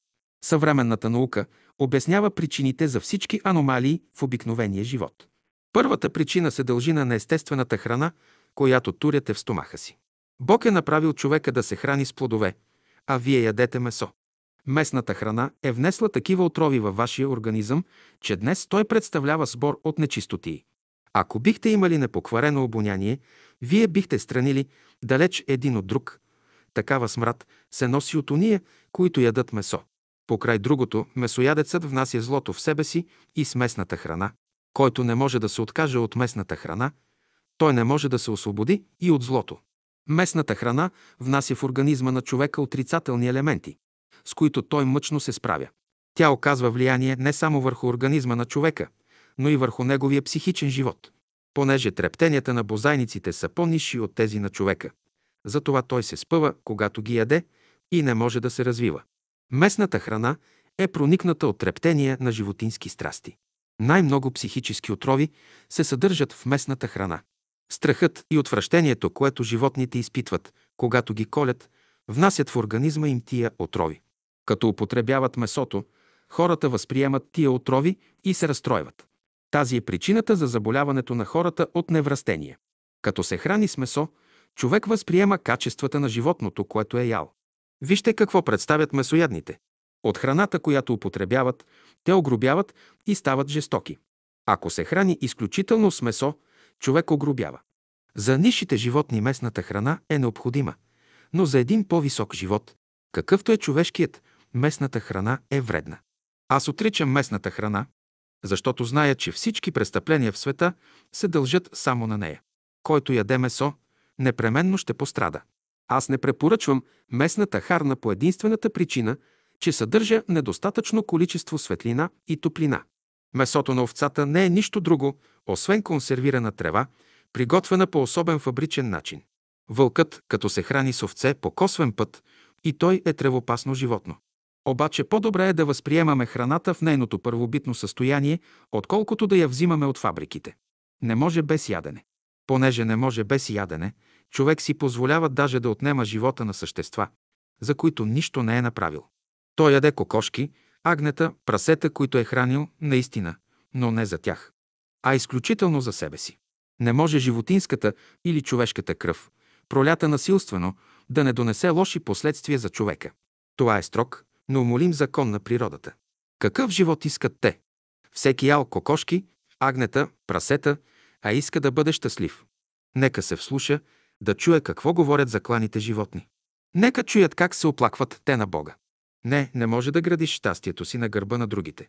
Животът на другите живи същества принадлежи на самите тях, но не и на хората. Хората нямат право да се разпореждат с живота на другите същества. Чуждото, внесено в организма, оставя своята отрова. На тези чужди вещества, внесени в човешкия организъм, се дължат противоречията и страданията в живота. Важно е човек да не спира развитието на съществата под него. Ще кажете, че човек има право да коли животните. Ако е сигурен, че като заколи и изяде една кокошка, той я повдига и помага за развитието й, има право. В противен случай Не е позволено на човека да коли животните. Всяко същество, на което сте отнели тялото, някога ще си го иска назад. Като ядеш местна храна, в първо време тя е приятна. Накрая идат последствията. Много хора обичат свинското месо, но не знаят, че си пък остят с него. Вместо полза, то причинява вреда. Ако само една свинска клетка влезе в човешкия организъм, други четири-пет клетки трябва да я обиколят и пазят да не направи някаква пакост. В свинята има голямо желание да живее и тя минава за един живот на удоволствие и следователно, ако тия клетки влязат в тебе. Те обичат да ядат и пият, не работят. Онези, които се хранят със свинско месо, често се разболяват. Да не ядем месо, това подразбира да не се удоволстваме. Да се удоволстваме, това подразбира да вършим грях, т.е. да ядем храна, за която организмът не е готов. Ядем ли такава храна, тя служи като отрова. Това пък е най-голямото зло, което можем да извършим със себе си. Местната дървото за познаване доброто и злото. Ева внесе първото животно в райската градина и го закла. Следователно, жената първа внесе месоядството в света. И сега, за да изкупи този грях, тя е определена да ражда децата си с мъка и да ги кърми със собственото си мляко. Всички деца, които сега се раждат, представят ония избити, заклани души в миналото. Както днес раждат и кърмят съвременните жени, това е за изкупване на техните грехове. Нейният син на Ева е животното, което тя е заклала в едно от своите прераждания и сега е длъжна да му даде живот, да работи за неговото повдигане. Когато хората разглеждат нещата буквално, те дохождат до заключението на месоядците, които оправдават яденето на месо по съвсем крив начин. Те казват, че Бог е позволил да се яде месо. Мнозина мислят, че ако употребяват местна и разнообразна храна, ще станат физически силни, здрави, пълни. Те са на крив път. Преди всичко пълнотата не показва, че човек е здрав. От друга страна, пълнотата не зависи от храната само. С какво може да се замести месото? С боб. Ако стомахът настоява да му се даде месо, ето как трябва да се постъпи с него. Сварете малко картофи. Пресувайте ги. Прибавете към тях всичко, каквото е нужно, за да им се придаде приятен вкус. Направете от тази смес кюфтета. Опържете ги в хубаво, чисто масло. Турете отгоре им малко пресен магданос и му ги предложете. Кажете на стомаха си, заповядай и хъбни си от тези кюфтенца. Надали някога си ял по-крехко месо от това. Стомахът ви ще хапне, ще ги хареса и ще ви благодари. Местната храна сега не е хигиенична и не съставя благоприятно условие за човешкото развитие, защото вибрациите на тази храна са от друг род, несъответен за хората. Понеже тези същества са от по-ниска еволюция, те стават причина за слизането на хората към земята. Ето защо, който яде местна храна, с това той си приготвя вече условия за своето разрушение. За да промени храната си, човек трябва да има убеждение. При това той трябва да знае каква храна да употребява. Какво ще придобие човек? Като яде месо, ще стане по-силен. Но ако яде растителна храна, ще стане по-чист. Наистина месоядните животни са по-силни, по-жестоки, по-хищни. Месоядец е всеки, който не изпълнява Божия закон. Само в едно същество, което не изпълнява Божия закон, има такава жестокост да гледа страданията на другите същества. Месоядството води към страдания, нещастия и болести. Местната храна е вредна за човека при сегашното му развитие. Той трябва да се откаже от нея. Не се ли откаже, той ще се отрови. Яденето на месо е временно положение. Ще дойде ден, когато хората няма да ядат месо. Затова, именно, въпросът за месоядството не може да се обясни с писанието. В това отношение, хората трябва да знаят, че въпросът на храненето е временен. Ще дойде ден, когато хората няма да се хранят и с растителна храна. Тогава те ще се хранят като ангелите с чистия нектар на природата. Докато хората са месоядци и вегетарианци, те ще боледуват, ще страдат и ще умират. Вегетарианство. Бог каза на Адама: от всички животни и птици, които оставям в рая на твое разположение, нито едно няма да заколите. Ще късате само от плодовете на дърветата и с тях ще се храните. Ще кажете: ами с какво да се храним? С плодове. Бог е определил на човека да се храни с плодове, а той сам е нарушил този закон. Плодната храна, както и местната, съдържат различни елементи, поради което те предизвикват две различни състояния в нашия организъм.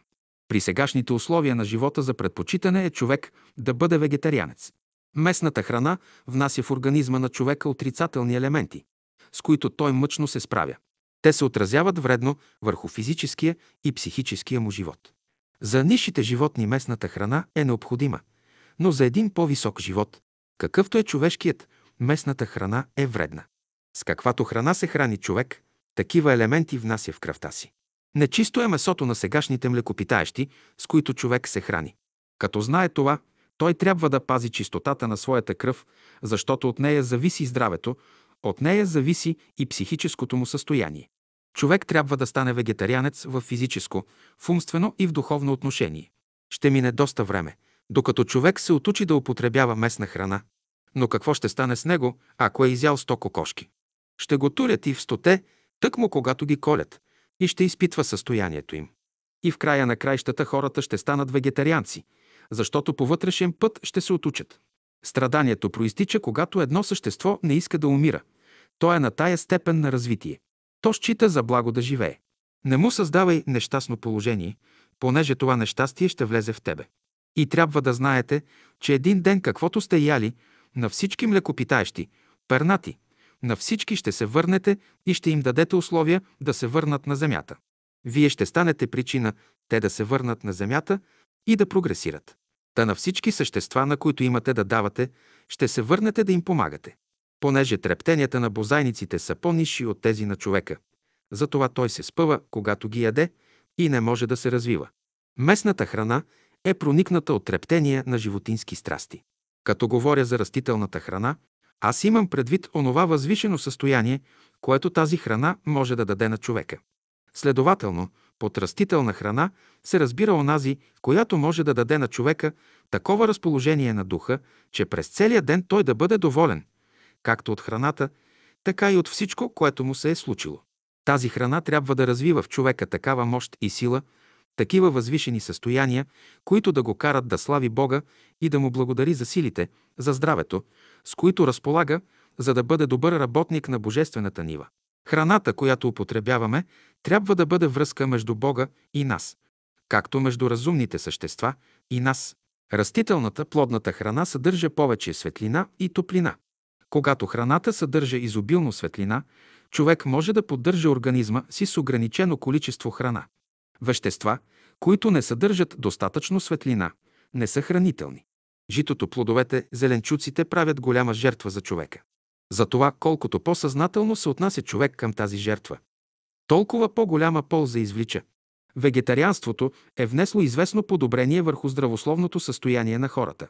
Често срещам гладни хора по улицата, пожълтели, позеленели, оплакват се, че работата им не върви добре. Не се храниш добре. Как да не се храня добре? Вегетарианец съм, ям само плодове, ябълки, круши. Най-чиста храна. Не се храниш правилно, т.е. не се храниш с любов. Когато взема една ябълка, първо я прекарвам през пръстите си, да почувствам, обича ли ме тя. Ако не ме обича, давам я на други, а за себе си взимам такава, която ме обича. Някой е вегетарианец, но същевременно дава пари с лихви. Наистина той не трови кръвта си, както месоядецът, но за това пък трови душата си. Истинският вегетарианец трябва да се храни, освен с чиста храна, още и с чисти мисли, чувства и постъпки. Според мене, истински вегетарианец е онзи, който никога не се съблазнява от месото в широк смисъл на думата. Някой е вегетарианец, но рибата го привлича. Защо? Защото рибата има особена магнетична сила, от която човешкият организъм се нуждае. Същата магнетична сила се намира и в растенията, даже в по-голямо количество, отколкото в рибите. Съвременните вегетарианци още не са истински вегетарианци. Дядото на тия хора бил месоядец, бащата и майката също месоядци, а те днес станали вегетарианци. Пълен вегетарианец може да бъде онзи човек, чието деди и прадеди от четири-пет поколения насам са били вегетарианци. Когато се определя в себе си да стане вегетарианец или не, човек трябва да запита Бога какво той ще го посъветва. Ако му се каже, че не трябва да яде месо поради отровите, които местната храна съдържа, той трябва да слуша, да изпълни този съвет. Ако не слуша съвета на Господа, никой не може да му помогне срещу тия отрови. Голям бич са те за съвременното човечество. Причината за болестите на хората се дължат именно на тия отрови. За да се изчисти кръвта на човека по естествен път, изискват се най-малко десет поколения чист живот. Има методи за бързо пречистване на кръвта, но те се дават на малцина, само на ония, които са готови да посветят живота си за служене на Бога. С прилагането на тези методи в десет години човек може да пречисти кръвта си и да се подмлади. Наука е това. Човек трябва да бъде вегетарианец по убеждение. Тогава той може да асимилира правилно храната, която приема. Освен това, животното в човека трябва да вярва в него и да знае, че храната, която му се дава, напълно отговаря за него. Всички велики хора, имената на които са написани на небето, са се хранили само с плодове. В нектара на плодовете се крие великото, красивото и възвишеното. Всеки, който изпълнява Божия закон на любовта, мъдростта и истината, е плодоядец, не вегетарианец, а плодоядец. Някой казва, той употребява растителна храна, а не се облагородил. Да, няма да се облагороди онзи, който яде растителна храна, ако не изпълнява този закон. Хиляди години, откак гълъбът съществува, но той не е изменил храната си. Той яде само зранца. Ако гълъбът може да издържи на своето убеждение и при най-лоши условия, защо и ти да не можеш да направиш нещо? Човек трябва да стане вегетарианец в физическо, в умствено и в духовно отношение. Който не е влязал в причинния свят, той не е истински вегетарианец. Който е развил своето причинно тяло, той е станал вече господар на себе си. Който сега е вегетарианец, той е в авангарда на новата култура, която иде. Храната за децата. Ако майката като бременна не знае как да се храни и каква храна да употребява, тя не може да роди добро и способно дете. Малките деца се хранят с мляко, с майчиното мляко започват те. Ако някоя майка се опита да даде твърда храна на детето си, тя ще го умори. Да храним децата с плодове. Варени или сурови? Сурови. Ако детето е малокръвно, давайте му повече круши. Ако е грубичко по характер, хранете го с ябълки. Ако му липсват благородни чувства, хранете го с череши, които едновременно урегулират стомаха. Дините, дренките, тиквите също урегулират стомаха. Плодовете изобщо развиват благородни чувства. Като се хранят децата само с плодове, друга храна не им трябва. Тя ще им даде най-доброто възпитание. Само че не трябва да преяждат. Да се дава ли мляко на децата? След седем годишна възраст може да им давате мляко от животни. Майчиното мляко е от голямо значение за детето. Някои майки грешат, като карат децата си да ядат по три-четири пъти на ден. Така децата заболяват и стават лениви. Някои майки, без да познават научно въпроса за храненето, като видят, че децата им са неразположени, дават им такива храни, които да повдигнат духа им, да ги разположат. Това лесно се постига с плодовете. Децата обичат плодовете, затова с тях лесно се трансформират състоянията им. На малките деца, бозайничетата, природата трансформира състоянията чрез майчиното мляко. На онези, които лазят, чрез играчки, чрез плодове и бомбони, а на онези, които са проходили вече, чрез плодовете. Срещате една млада майка и тя веднага ви запитва как и с какво трябва да храни детето си. Много проста работа. Щом е родила, щом е станала майка, тя трябва да кърми детето си със своето мляко. Ако няма мляко, не е трябвало да ражда. Дете, което не е кърмено от майка си, не може да стане човек. Дете, което не е кърмено от майка си, не може да стане гений, нито светия. Когато майката кърми детето си три години наред, тя трябва да живее чист живот, без да допусне една отрицателна мисъл в ума си. Че къщата им изгоряла, че мъжът ѝ е напуснал, това не трябва да нарушава нейния мир. През тези три години тя трябва да бъде тиха и спокойна. Какво правят сегашните майки? Те хранят децата си с различни кашички от овес, от просо, ечемик и така нататък. Тези кашички не могат да предадат на детето онези елементи, които майчиното мляко съдържа. В млякото на жената се съдържат разумни сили, които в никаква друга храна не можете да намерите. И овчето, и кравето мляко са добри, но те изключват от себе си онези разумни сили, които млякото на жената съдържа. Храната като лекарство. Съвременната медицина лекува с екстракти, извлечени от растителното и минералното царство. Обаче тя дошла и до нов начин на лекуване – чрез храната. Той се състои в следното. Чрез храната да се доставят на организма онези елементи, от които той се нуждае в даден случай. Човек може да се лекува чрез различни плодове и храни. Различаваме три вида храни – сладки, кисели и лютиви. Сладките храни се отнасят към Венера, киселите – към Меркурий, а лютивите към Марса. Всеки плод крие в себе си лечебна сила, която трябва да се използва. Всяка форма, всеки плод има специфично предназначение. Чрез плодовете природата дава възможност на хората да трансформират състоянията си. За да трансформира чувствата си и да асимилира правилно сока на жлъчката, човек трябва да яде такава храна, която му е приятна, главно плодове. Ако си болен или неразположен, вземи една зряла круша и вкуси малко от нея. Като влезе в устата ти, вкусът на крушата ще произведе промяна в твоите чувства. Това се постига и с захар и чиста вода. Вземи една чаша гореща вода, тури парченце лимон, една-две бучки захар и пий. Неразположението ти веднага ще изчезне. За усилване на мозъчната енергия се препоръчват орехи, но трябва да се знае как да се ядат. Също така се препоръчват различни растения. Здравословно е да се ядат черници. И действително черниците са хубаво ядене за онези, които имат слаб стомах. Лечебно действат. Ако искате да подобрите кръвообращението си, яще череши. Ако имате запичене, яще череши, те освобождават стомаха. Ако дробовете ви са слаби и умът ви не работи, яще грозде. То лекува дробовете. Какво дават дренките? Ако сте безхарактерни и отпуснати, като ядете дренки, придобивате устойчивост и издръжливост в характера. Те доставят желязо в кръвта. Ако сте нервно възбуден, изяжте три петровки ябълки и на разположението ви ще изчезне. Имам невръстение. Яж грах. Страдам от ипохондрия. Яж жито. Този човек е много сприхав. Дайте му да яде царевица. Еди кой си не обича да устоява на своите задължения. Дайте му да яде ръж. Само болният от гръдна болест може да яде пражен лук като лекарство. Виното в малко количество употребено помага при храносмилането.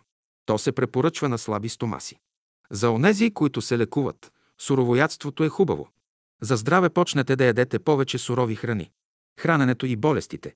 Болестите произвеждат неестествени състояния в човека, което показва, че той носи последствията на своя неестествен живот от миналото.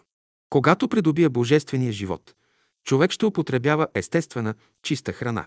Днес хората страдат физически и душевно по причина на неправилното хранене. Те не знаят каква храна да употребяват. Ако болният не се храни, той е осъден да умре. Ако още след първото ядене той усети сила в себе си, може да пристъпи крачка напред. Това ядене му е дало нещо. Храненето представя метод за лекуване.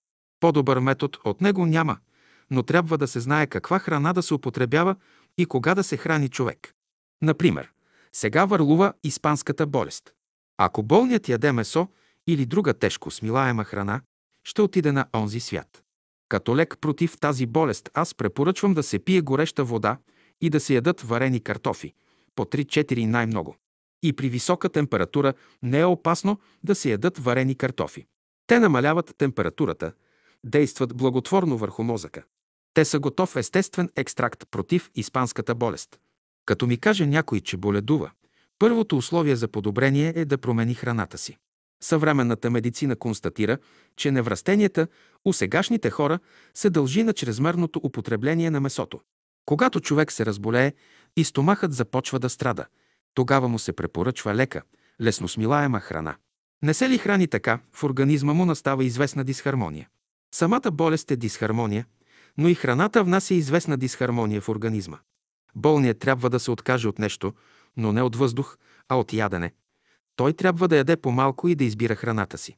Болестта му е дадена именно за възпитание на стомаха. Близките му се чудят какво да му дадат, да не умре от глад, да се засили, да се поправи по-скоро. По този начин те ще претоварят стомаха му и ще влошат положението му.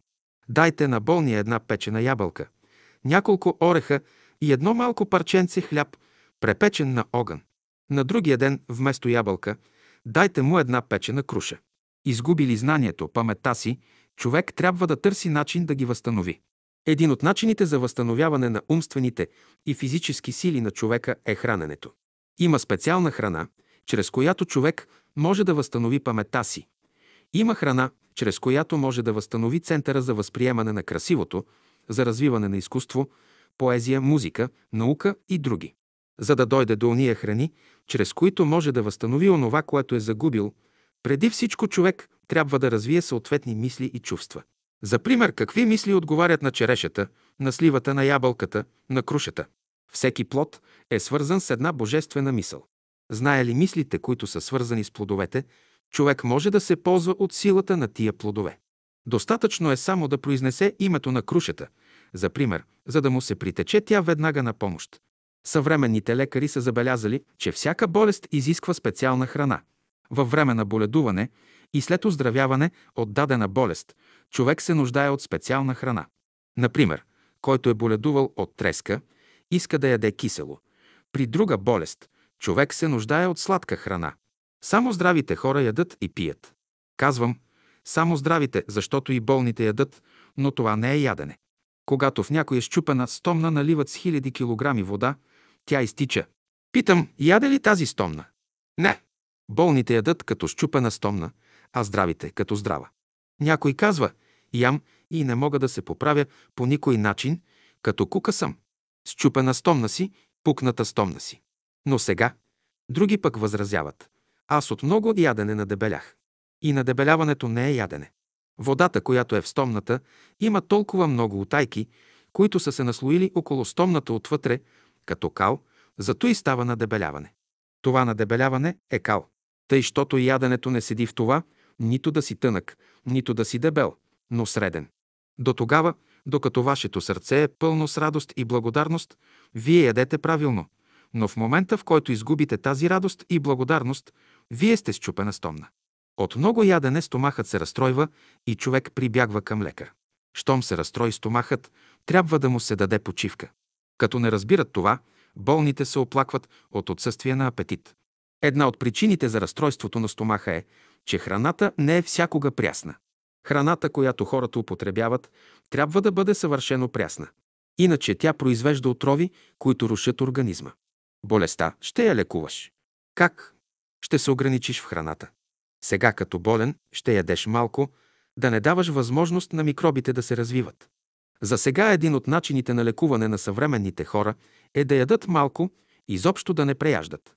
Какво казват учените по този въпрос? Те казват, че храната, която човек употребява, трябва да съдържа като главни елементи водород, кислород, азот, въглерод и други някои второстепенни. При това те определят в какво количество трябва да се взимат тия елементи. Вярно е, че организмът се нуждае от всички тия елементи, но едно е важно да се знае – стомахът се нуждае от малко храна. Когато сте болни и неразположени, наблюдавайте как ядат здрави хора. Когато човек яде сладко хубаво, това е едно благословение за него. Когато той не яде с разположение, в стомаха му се образуват излишни киселини, които са лош признак. Ако в стомаха ви се образуват повече киселини, трябва да ядете червен лук, пиперки, чесън, да си изпотявате повече. Лютите български пиперки са за препоръчване. Ядат твърди, мъчно смилаеми храни и после търсят лекар да им помогне. Как ще си помогнат? Ще вземат малко майчини листа, за да се пречисти стомахът им. Когато стомахът ви не действа правилно, пейте. Един българин отишъл в странство да се лекува. Лекарите се произнесли, че болестта му е много сериозна и не може да се излекува. Като чул това, болният си казал: и така ще се мре, поне да се наям с боб, да задоволя желанието си. Той много обичал боб. За очудване на лекарите, той оздравял. Те си казали: какъв е тоя боб, който лекува? Трябва да е някакъв специалитет. Случило се да лекуват друг българин. Сега те решили да му дадат варен боб. Дали му да яде, но болният не издържал на образуваните газове от боба и умрял. Значи дадената храна при известни случаи лекува, при други случаи не може да лекува.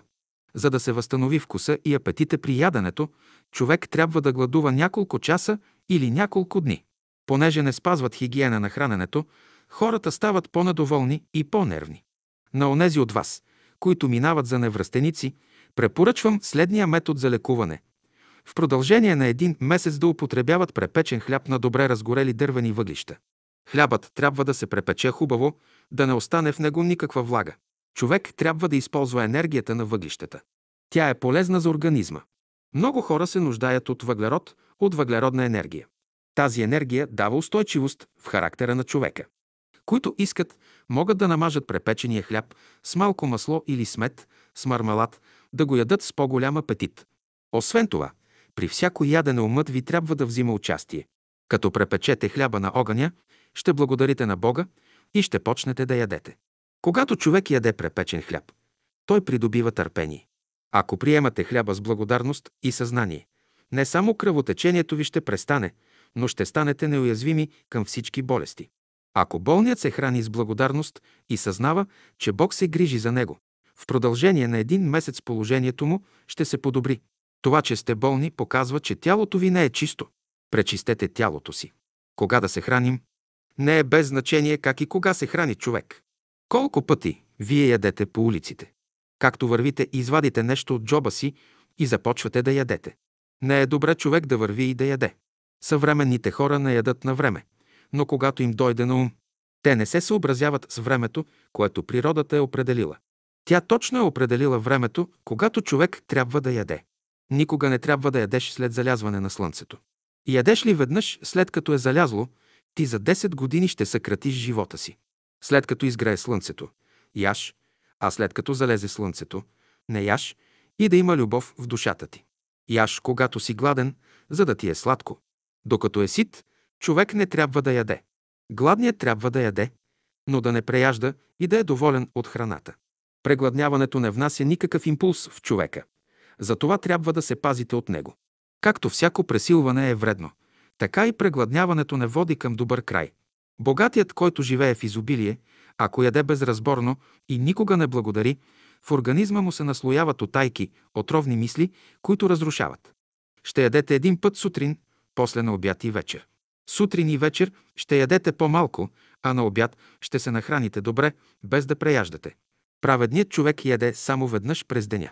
Обикновеният човек яде два пъти през деня, а онези хора, които мязат на животните, ядат постоянно.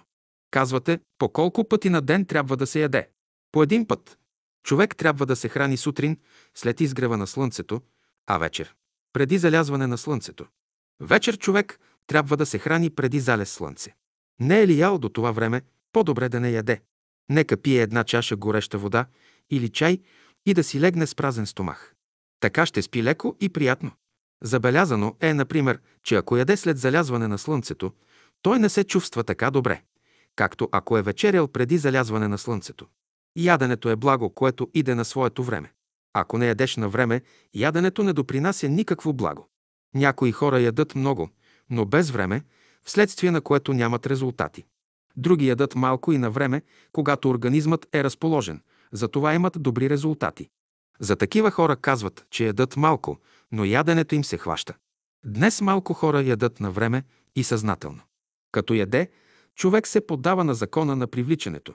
Иска или не иска, нещо го привлича и той започва да яде. Не е въпрос човек да се противопоставя на този закон. Напротив, той трябва да го спазва и да яде точно на времето, когато законът действа. Яде ли преждевременно или закъснее, резултатите не са добри. Човек трябва да яде точно на време, не в определен час, но когато силите в неговия организъм се проявяват, т.е. когато усеща вътрешен глад. Съвременната наука не е определила какво трябва да бъде разстоянието между едно ядене и друго. Сегашните хора закусват сутрин, обядват на дванайсет часа, към четири-пет часа пак закусват и към осем-девет часа вечерят. Който иска да бъде здрав, не трябва да смесва храните. Ще ядеш една храна и като се смели, тогава ще приемеш втора. По колко пъти на ден трябва да се храни човек? По колкото пъти иска. Човек може да се храни и по три, и по пет, и по десет пъти на ден, но винаги да отправя мисълта си към Бога и да благодари за храната, която му е дал. Ами много работа ще се отвори около яденето. Който се храни по този начин, той сам трябва да си приготвя яденето, да не бъде в тежест на другите. Съвременните учени разискват върху въпроса по колко пъти да се яде на ден. Едни поддържат, че трябва да се яде по един път на ден, други – по два пъти, трети – по три пъти и така нататък.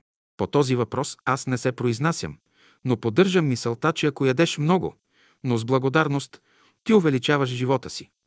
Ако ядеш малко, но без благодарност, намаляваш живота си. И обратно, ако ядеш много, но без благодарност, намаляваш живота си.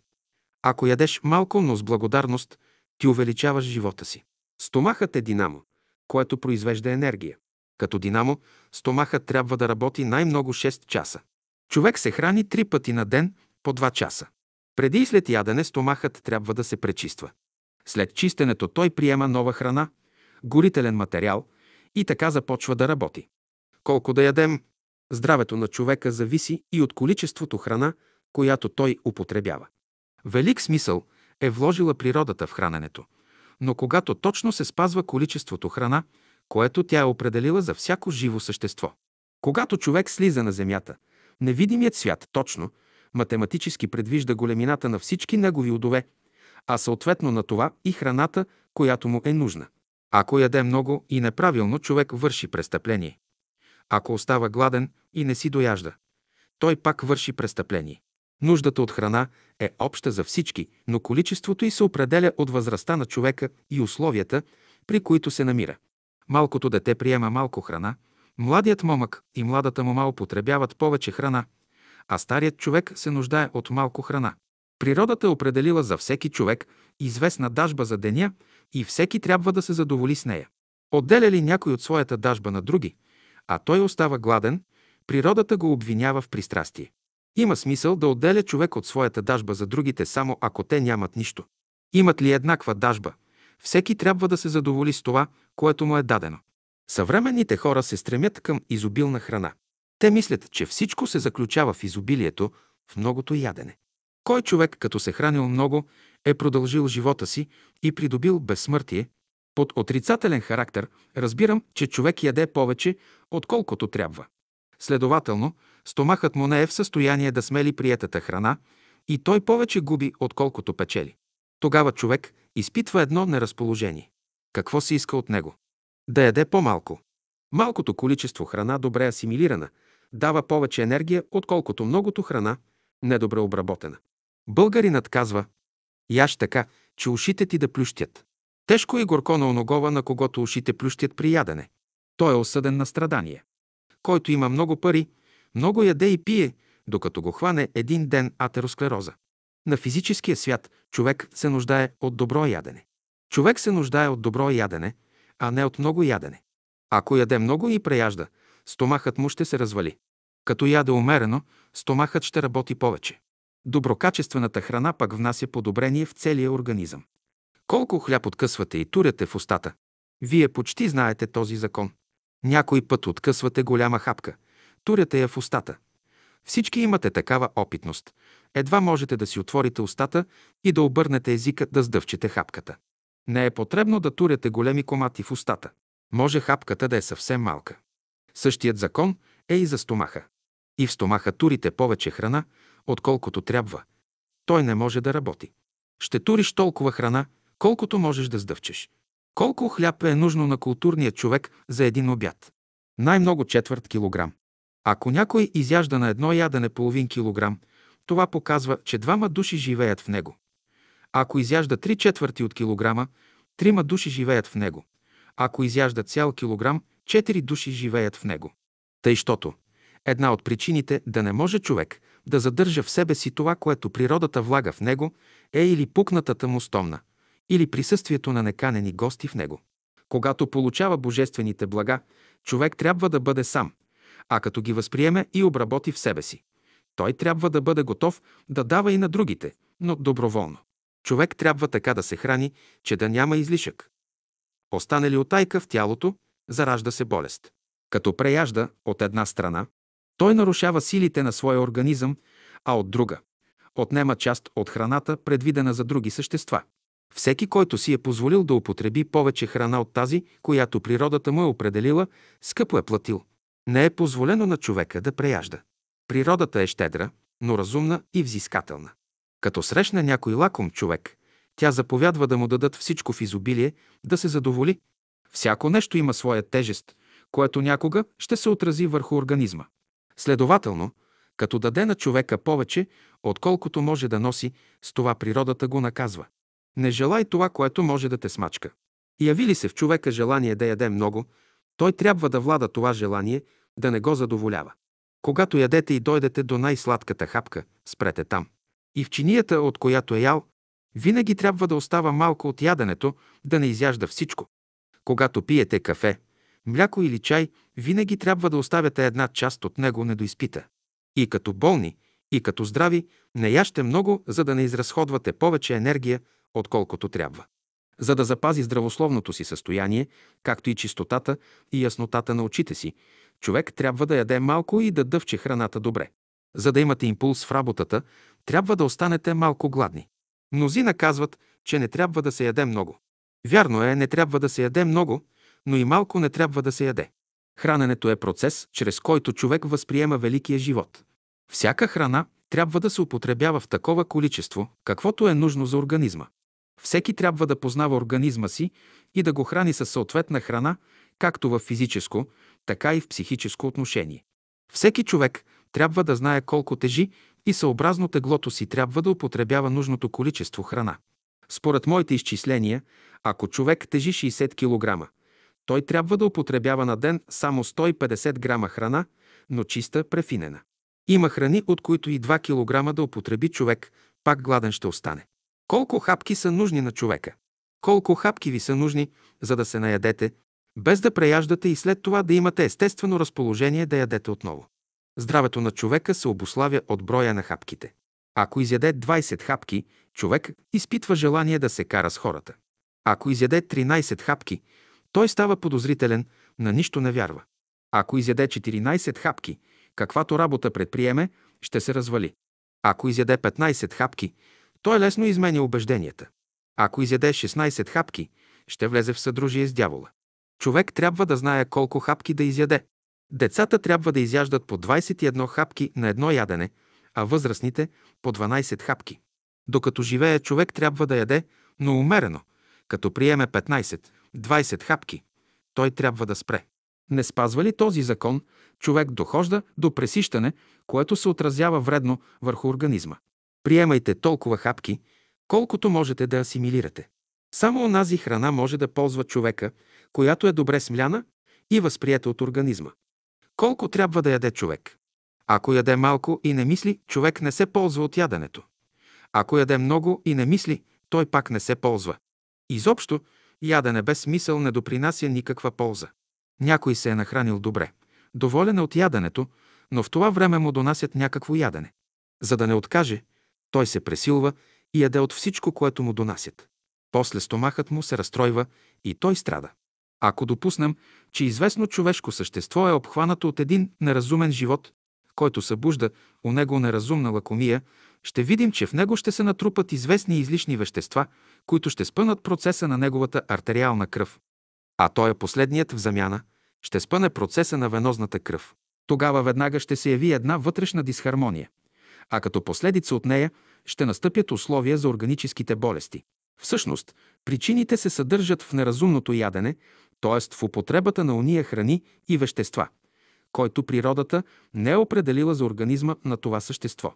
И вследствие на това именно, тя му дава да разбере, че е престъпило нейните основни закони, правилното движение и правилата на естествената обмяна на веществата. Следователно, тя му дава болести и страдания, за да събуди у него съзнанието, да се позамисли и да се отклони от кривия път, по който е тръгнало.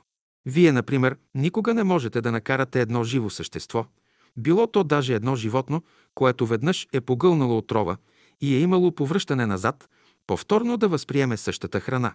Когато човек претоварва стомаха си повече, отколкото трябва, в стомаха и в червата остава необработена част от храната, която започва да се разлага и образува отровни газове.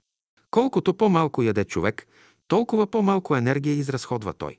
Останалата енергия се използва за друга работа, за умствена и духовна работа. С ядене само не се живее. Многото ядене изтощава човешкия организъм. Колкото по-малко човек яде, толкова повече животът му се продължава. Спазвайте правилото никога да не си дояждате или никога да не преяждате. Когато човек преяде и най-приятната храна произвежда в него тягостно състояние, вследствие на което стомахът му се отказва да приема тази храна. Ние трябва да ядем, да пием, да мислим, да чувстваме, да действаме толкова, колкото е необходимо. Съвременните хора са много лакоми и мислят, че силата на храната седи в количеството или в качеството, а не в начина на употреблението й. Яще толкова, колкото трябва. Ни повече, ни по-малко. Който много работи, много яде. Който малко работи, малко яде. Ако някой много яде, а малко работи, той греши. Важно е да не преяждаш и да не си дояждаш. Който яде умерено, той се благославя. Който преяжда и не си дояжда, той се наказва. Абсолютно не се позволява на ученика да преяжда. Като усети, че му е най-приятно яденето, ще спре там. Спрете ли при най-сладката хапка, в организма се събира една възходяща, творческа енергия, която гради, разширява и повдига човека. Каквото започне, всичко му върви. Винаги ще оставаш малко гладен, да не си дояждаш. Така в организма остава известен запас от неизползвана енергия, която го обновява. Ако преяждаш, ти съкращаваш живота си. Никога да не преяждаш и всякога да ядеш с благодарност и доволство. Ето две правила за продължаване на живота. Малко ще ядеш, но с любов. То допринася повече от многото ядене, прието без любов. Правил съм различни опити с храната, ял съм по две ябълки и малко хляб и съм бивал доволен. Не е в многото, а някой път и малкото с благодарност се благославя. Човек ще яде толкова, колкото трябва, колкото му е определено. Той не може да яде нито колкото слона, нито колкото пчелата. Природата е определила за всяко същество колко трябва да яде. Тя си служи с точни везни и грамове. Тя не позволява никакво преяждане. Който яде повече, отколкото природата е определила, той не си служи с везните, които тя му е дала на разположение.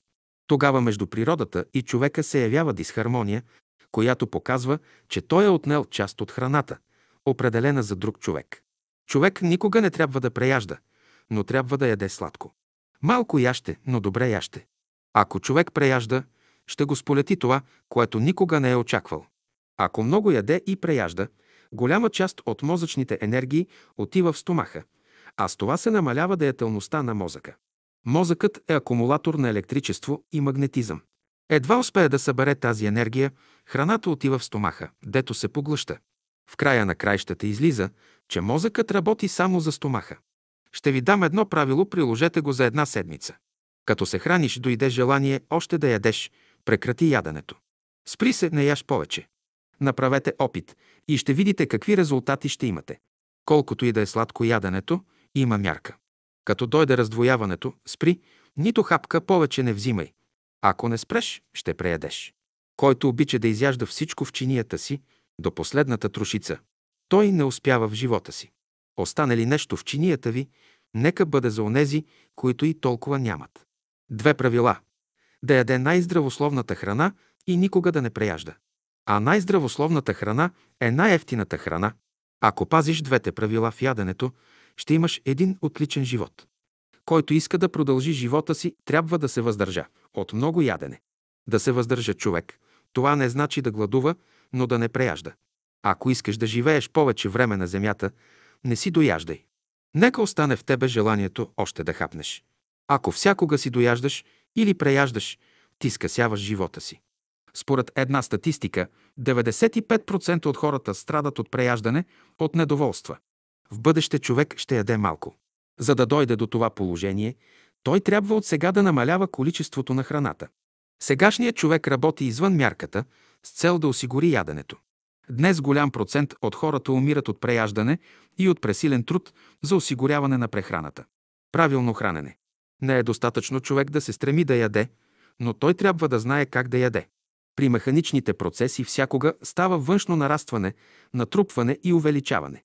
При органичните процеси, обаче, става вътрешно растене и развитие. Когато се храните, по-важна работа от яденето няма. Храненето е велика, благородна работа. В новото учение храненето ще бъде религиозен акт. И като дишаш, и като мислиш, и като се движиш, също. Така винаги облечени с празнични дрехи. Има по-висши енергии в храната, които могат да се усвояват при съответно душевно разположение. Когато човек е разположен и спокоен, може по-лесно да приеме енергиите на храните, праната. Ще ядете с благодарност и съзнание, че вършите велика работа. Лошо е, ако яденето и пиенето внасят отрова в организма. Ядеш и казваш, че яденето не е хубаво, лошо е сготвено. Така ти внасяш отрова в тялото си. Абсолютно забранено е на човека да се гневи при ядене. Обикни храната и яж с любов, за да използваш разумно енергията й.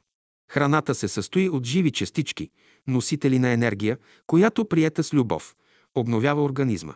Обаче, ако храната се приема без разположение, в организма се образуват различни течения, които внасят известна дисхармония и изтичане на енергията.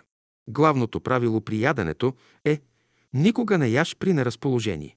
При това ще ядеш само ако си гладен. Здравословно е да се яде с разположение, т.е. да чувстваш удоволствие при яденето. Различаваме три категории хранене – механическо или физическо, органическо и умствено. Механическото хранене е присъщо на животните. Като се качваме по стълбата на живите същества, дохождаме до обикновения човек, у когото храненето минава във втората фаза като органически процес. Човек се храни съзнателно, изпитва приятност и вкус при яденето. При този процес взимат живо участие чувствата. Най-после дохождаме до третия процес на храненето, който е присъщ на хора с висока умствена и духовна култура. Тук мисълта взима живо участие. Който се храни механически, лесно заболява. Храна, която при приемането не е свързана с твоята мисъл, не те ползва. Не яж храна, която не обичаш и която не може да привлече мисълта ти. Голяма придобивка е за човека, ако може да превърне храненето от механически в умствен процес. Това не се постига изведнъж. Много опити трябва да прави човек, докато приложи напълно новите правила при храненето. Те трябва да станат за него втора природа. Здравето зависи от правилното хранене. Който разбира Божията мъдрост и яде по всички правила на божествената наука, той има живот в себе си. Като срещнеш истината, ще можеш свободно да ядеш. Като срещнеш мъдростта, ще знаеш как да ядеш. Като срещнеш любовта, ще знаеш как да използваш храната, която си приел. Храна, която при приемането не е свързана с твоята мисъл, не те ползва. Не яж храна, която не обичаш и която не може да привлече мисълта ти. Това, което обичаш и което привлича мисълта ти, с него се храни. Храната, ако я обичаш, ще се отвори и ще ти даде нещо, иначе ще вземеш само огризките от нея. Да се храни човек правилно, това значи да възприема жизнената енергия от храната.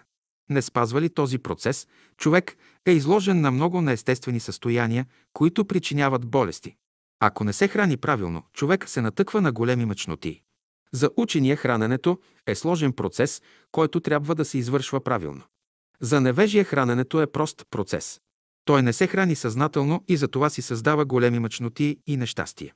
Като яде, човек трябва да върши това съзнателно. Хората ядат, без да мислят, и вследствие на това идват много болести. Вземеш една хапка хляб, помисли малко откъде е дошла. Тази хапка хляб е дошла. Тази хапка хляб е дошла от слънцето. Колко хиляди разумни същества са работили за туй, което тебе ти е необходимо в този живот. Храненето не е механически процес, както мнозина мислят. Да се храниш правилно, значи едновременно да мислиш, да чувстваш и да възприемаш материалите, необходими за съграждане на нещо ново. В широк смисъл хранене на тялото, на ума и на сърцето трябва да се има предвид следното хигиенично правило. Във всяко нещо, което човек върши, трябва да взимат участие тялото, умът, сърцето, душата и духът му. Ако се храни и не е доволен от храната, която яде, той не може да извади тия сокове, които му са потребни. Най-първо човек трябва, като приеме една храна в стомаха, не само да я сдъвче добре, но човек трябва да хареса храната с ума си, да я обича със сърцето си и волята му трябва да вземе участие. Ако в яденето умът не взема участие, ако в яденето сърцето не взема участие и ако волята не взема участие, то и ядене не е на място, не може да ни ползва. Често мнозина запитват, добре ли е да имаме обща кухня или всеки сам да се храни. Разумните хора се хранят заедно, братски. Ти още не си огладнял и бързаш да ядеш. Всички хора, които са яли, без да са огладнели, всякога придобиват най-лошите болести. Ти чакай да дойде гладът и да усетиш вътрешна немощ. Та като приемеш хляба, да те усили. На обяд, като сядате да ядете, най-първо се наядете, а след това се напиете със студена вода. А ето как трябва. Най-първо ще пиеш една чаша хубава топла вода на глътки и след като мине половин час, ще закусиш. И много добре ще ти бъде. Абсолютно задължително е ръцете да ги измивате преди ядене, като при миенето казвате: всичко нечисто да се измие, да се махне и отиде вън. Ядене без молитва не е на място. Когато яде, човек трябва да се моли. Тури ли крушата в устата си, той трябва да се моли. Като се моли, и яденето ще окаже своето благотворно действие върху организма на човека. Не е безразлично дали трапезата е чиста, добре наредена или е нечиста и в безпорядък. Това са условия, които оказват влияние върху изправното или нередовно състояние на храносмилателната система. Сега да ви кажа в какво седи новото ядене. Като седнеш да ядеш, Пет минути ще мислиш, ще се помолиш на Господа, че като ядеш, яденето да иде точно на това място, дето е определено да иде, в главата да иде, в дробовете да иде, по цялото тяло да иде, че всичките клетки да се хранят. Кой е най-правилният метод за хранене? Кой е най-идеалният метод, който природата ни представя? Как храни майката своето дете? Детето употребява ли вилица или нож, за да приема храната от майка си? Как храни птичката своите малки? И тя им туря храна направо в устата. Искаме ли и ние да приемем храната си по този възвишен, чист начин, достатъчно е да концентрираме волята си, за да я приемем направо от въздуха. Дойде ли до това положение, готварството като изкуство ще стане безпредметно, ще изгуби своето обаяние, с което днес се ползва. Много години трябва да минат, докато се реализира идеалният начин на хранене. Това даже и в шестата раса няма да се реализира. Не е безразлично дали човек е разположен или неразположен, когато яде. При добро разположение на духа стомахът свършва работата си добре, а при неразположение той не функционира правилно. Ето защо не е добре да яде човек, когато е гневен или пък да се гневи във време на ядене. Преди да ядете, ще се успокоите напълно. Никакво смущение или безпокойство да не остане в ума и в сърцето ви. Главното правило при яденето е: никога не яж при неразположение. При това ще ядеш само ако си гладен. Здравословно е да се яде с разположение, т.е. да чувстваш удоволствие при яденето. Не е безразлично как ще започнеш да ядеш, изведнъж ли ще се нахвърлиш върху яденето или ще спреш пред трапезата. Ще благодариш за това, което ти е дадено, ще си направиш молитвата и след това ще започнеш да ядеш. Абсолютно забранено е на човек да се гневи при ядене. Като седнете да ядете, вие бързате по-скоро да се нахраните. Не бързайте. Седнете пред трапезата и започнете да пеете. Една минута пейте, но без песен не започвайте. Изпейте песента «Колко сладко е яденето». След това направете молитвата си и започнете да ядете. Първо ще се обърнеш към носа, а после към вкуса, те да се произнесат за яденето. И тяхното мнение не е достатъчно. Ще се вслушаш и в стомаха, да чуеш какво казва той. Човек трябва да разчупи хляба с двата си пръста, с палеца и показалеца. Тези пръсти показват, че при яденето на хляба умът и волята на човека трябва да взимат участие. Като разчупва хляба, той трябва да благодари на Бога за грижите, които полага за него и да съзнава, че не е сам на земята. Яденето е съзнателен процес. Ще ядеш съзнателно, за да се ползваш от това, което си приел вътрешно. Днес малко хора ядат на време и съзнателно. Каква е първата мисъл, която дохожда в ума ви при първата хапка? Каква е мисълта ви, с която завършвате яденето си? Повечето хора взимат вилицата или лъжицата си, без да следят каква е първата мисъл, която е влязла в ума им. Каква е последната им мисъл при завършване на яденето, не се интересуват. Докато храната се приема само външно и не се асимилира от организма на човека, тя не може да го ползва. Тя не е никаква храна. Кое наричаме правилно хранене? Правилно хранене е това, при което мисълта взима активно участие. Пазете следното правило при храненето. Преди да започнете да ядете, съсредоточете мисълта си към храната, която природата ви дава като велико благо за живота. Като мислите върху храната, вие се свързвате с разумната природа и внасяте спокойствие в мислите и в чувствата си. Така успокоени, престъпете към яденето. Каквото и да е сложено на трапезата, приемете го с благодарност. Може да имате само хляб и сол, благодарете и за това. Хлябът е най-важният елемент за организма. Посолете си хляба, турете малко червен пипер и яще с благодарност. Ако имате нещо готвено и плодове, по-добре ще бъде. Научете се да благодарите за всичко. Като ядете, стремете се да дъвчете храната добре. Никакво бързане не се позволява. Докато ядете, мислете си, че сте богат човек, че имате на разположение слуги, за да можете да се нахраните спокойно. Не мислете за никаква друга работа, освен за яденето. Хората ядат и не благодарят, все намират нещо, от което са недоволни. Яденето било пресолена, постна, хлябът бил твърд или недопечен. Хигиената на яденето изисква от човека да благодари за хляба и за яденето, които му се дават. Не съм срещал човек, който да благодари на Бога за всичко, което му е дадено. Който не благодари, всякога ще се натъква на лош хляб и на лошо ядене. Подобното подобно привлича. Когато започнете да ядете, първото условие, което ви се налага, е да изхвърлите от себе си всяко недоволство.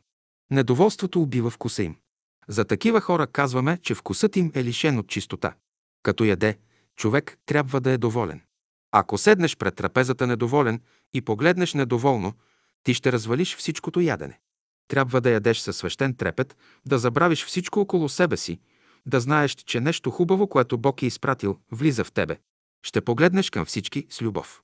Има един закон, на който се основава правилното хранене. И ако човек спазва този закон, той ще може да се ползва от храната, която употребява. Този закон гласи: човек може всичко да яде, но ако яде с любов, съзнателно. За да се свърже с божественото в храната, човек трябва да яде всичко с благодарност и любов. В това се крие философията на храненето. Човек трябва да яде с любов и да благодари на Бога за великото благо, което му е дал. Тогава и най-простата храна е благословена.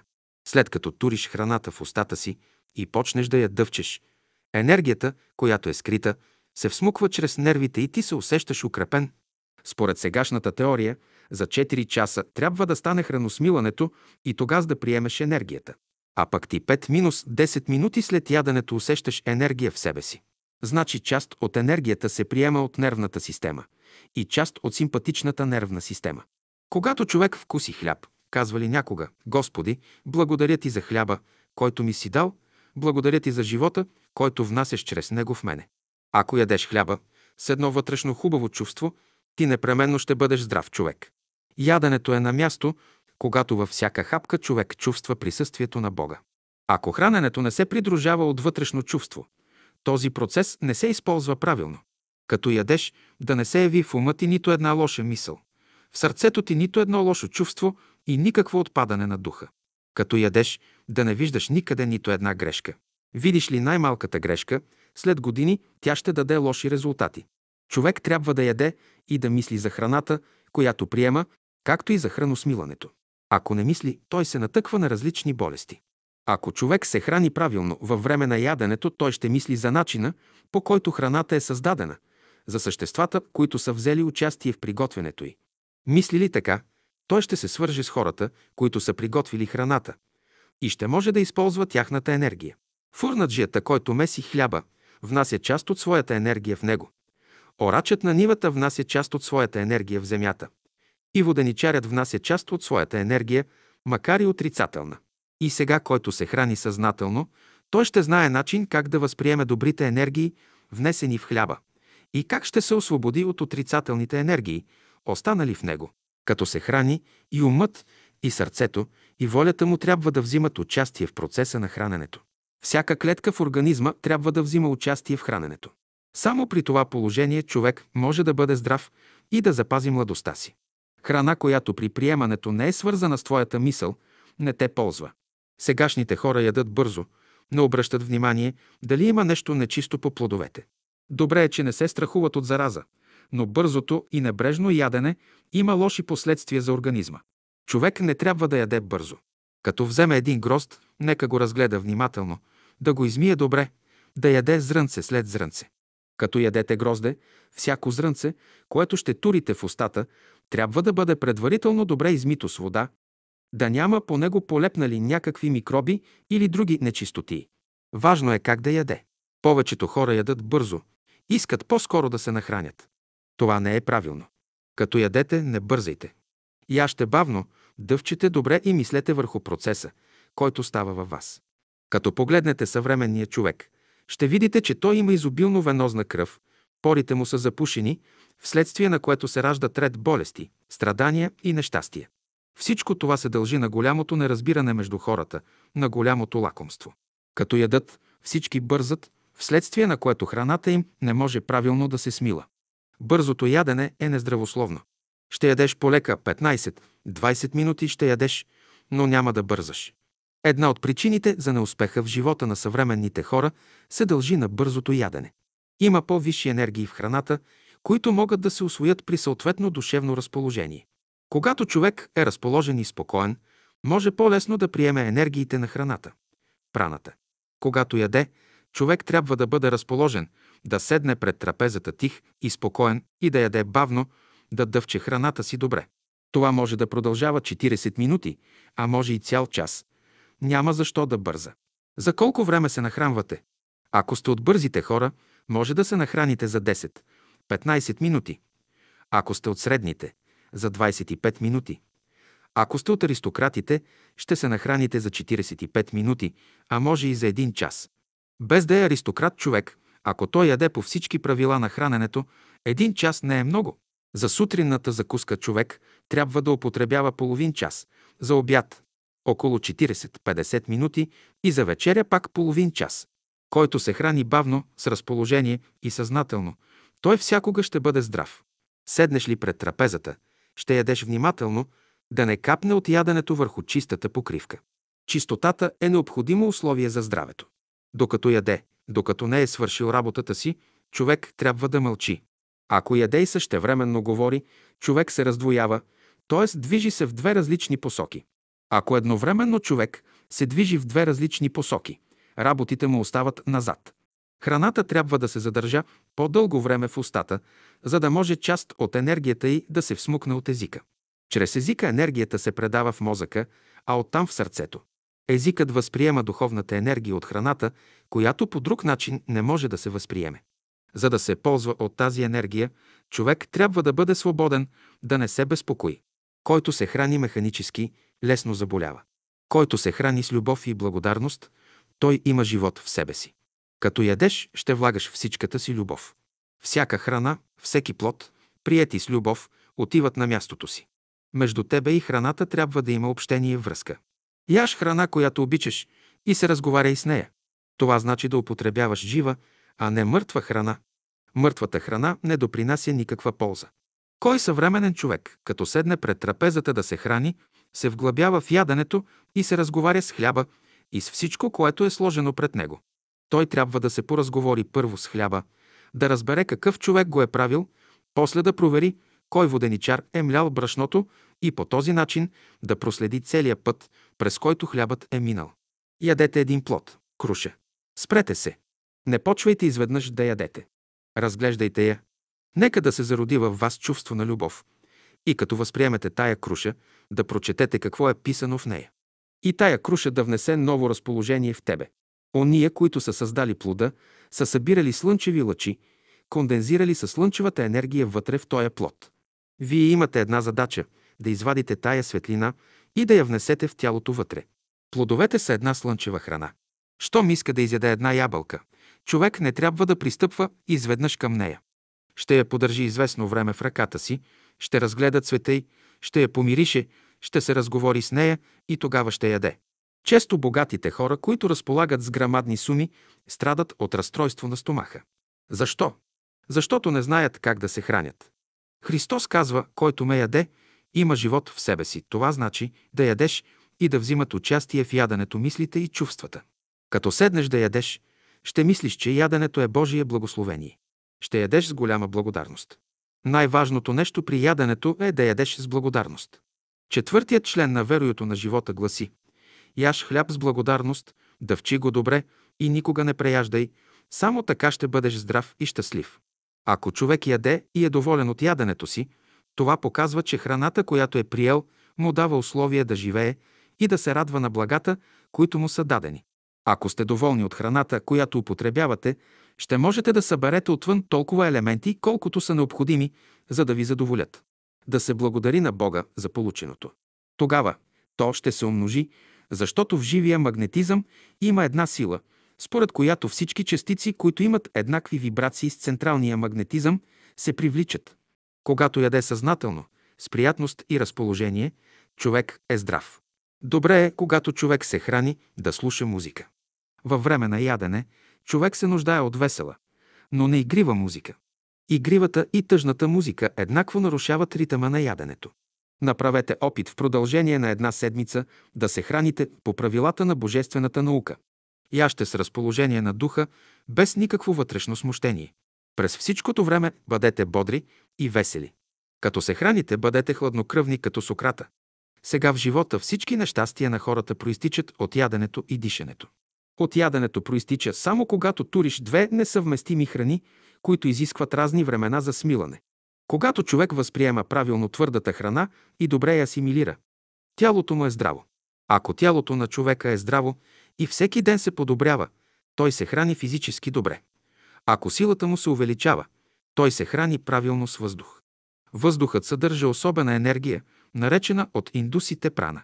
Когато умът, сърцето и дробовете приемат своята храна и тялото става възприемчива да приема съответната за него храна, тогава казваме, че човек се е нахранил правилно. Не можете да говорите за правилно хранене, ако не сте приложили правилното дишане. По начина, по който човек яде, съдим за степента на неговото духовно развитие. Ако яде лакомо и бързо, той не е достигнал онова развитие, което го поставя на стъпалото на истинския човек. Като се научи външно да яде правилно, човек ще се домогне и до вътрешната страна на храненето.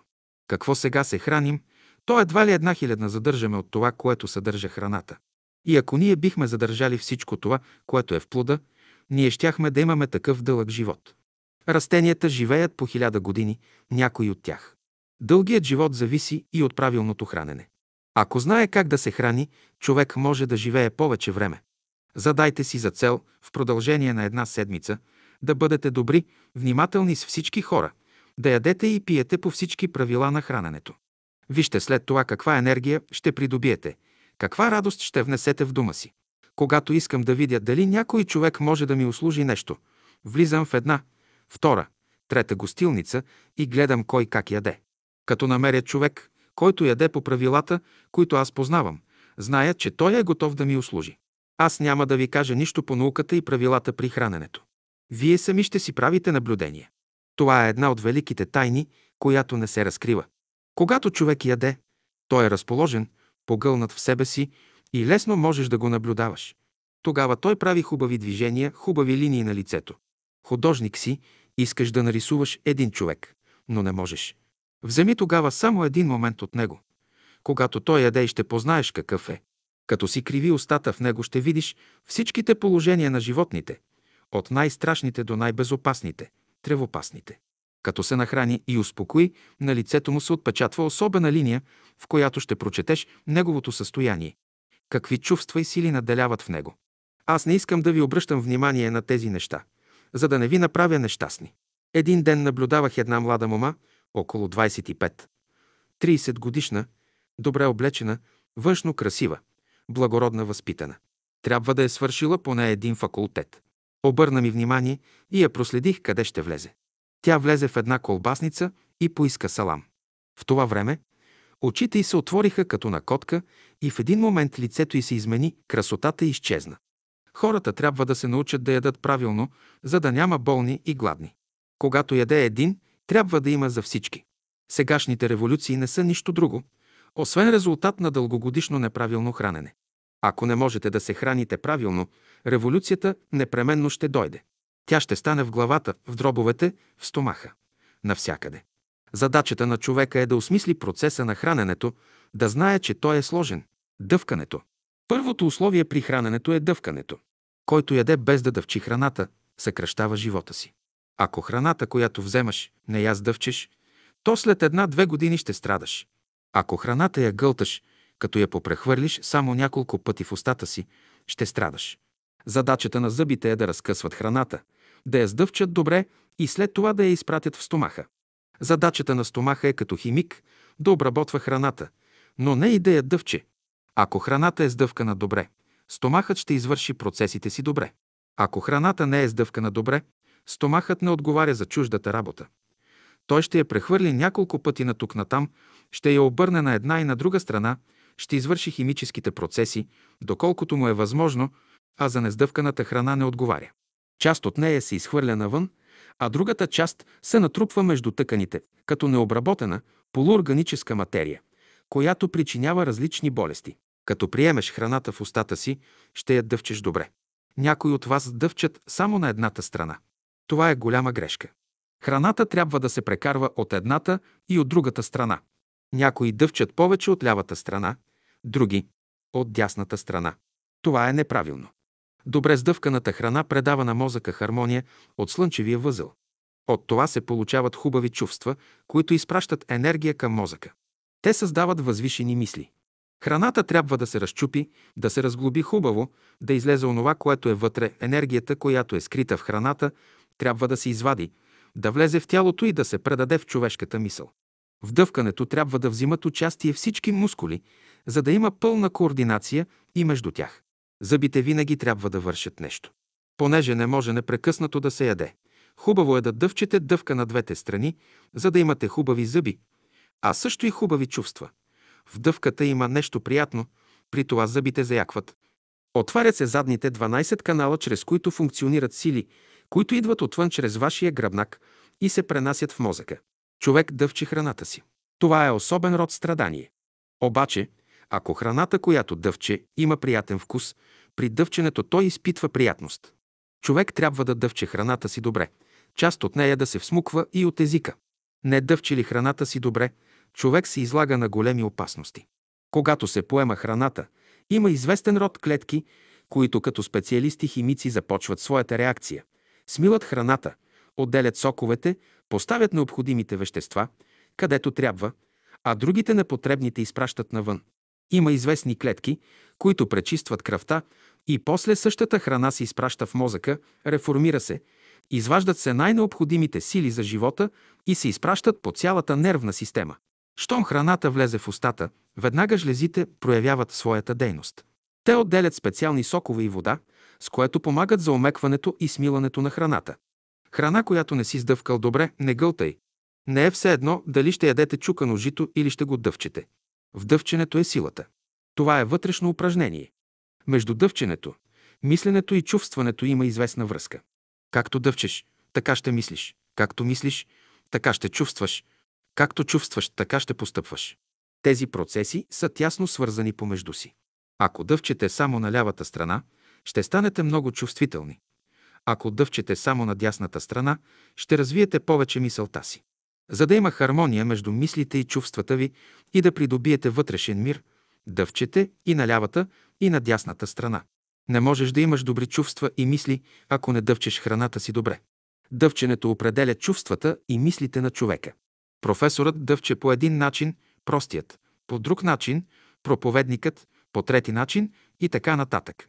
По начина на дъвченето може да се познае какъв е човек. Какво правят адептите? Има адепти, които прекарват дневно с сто грама ориз. Те дъвчат храната си добре и използват напълно хранителността й. Обикновените хора бързо ядат, не дъвчат храната си добре и благодарение на това приемат много храна, а малко се ползват от нея. Като ядете плодове, пак трябва да дъвчете. Мнозина ядат гроздето бързо, като гълтат цели зърна. В люспицата на гроздето се намират много витамини, които могат да се използват само при много дъвкане. Добре е семките на гроздето да не се гълтат. Когато люспите на гроздето се дъвчат дълго време, тогава те действат лечебно. Същото важи и за кожицата на зарзалите. Не всички неща, които се дъвчат, са приятни. Ако дъвчем един горчив плод, какво правите? Изплювате го навън. Онзи, който не плюе, добре е ял.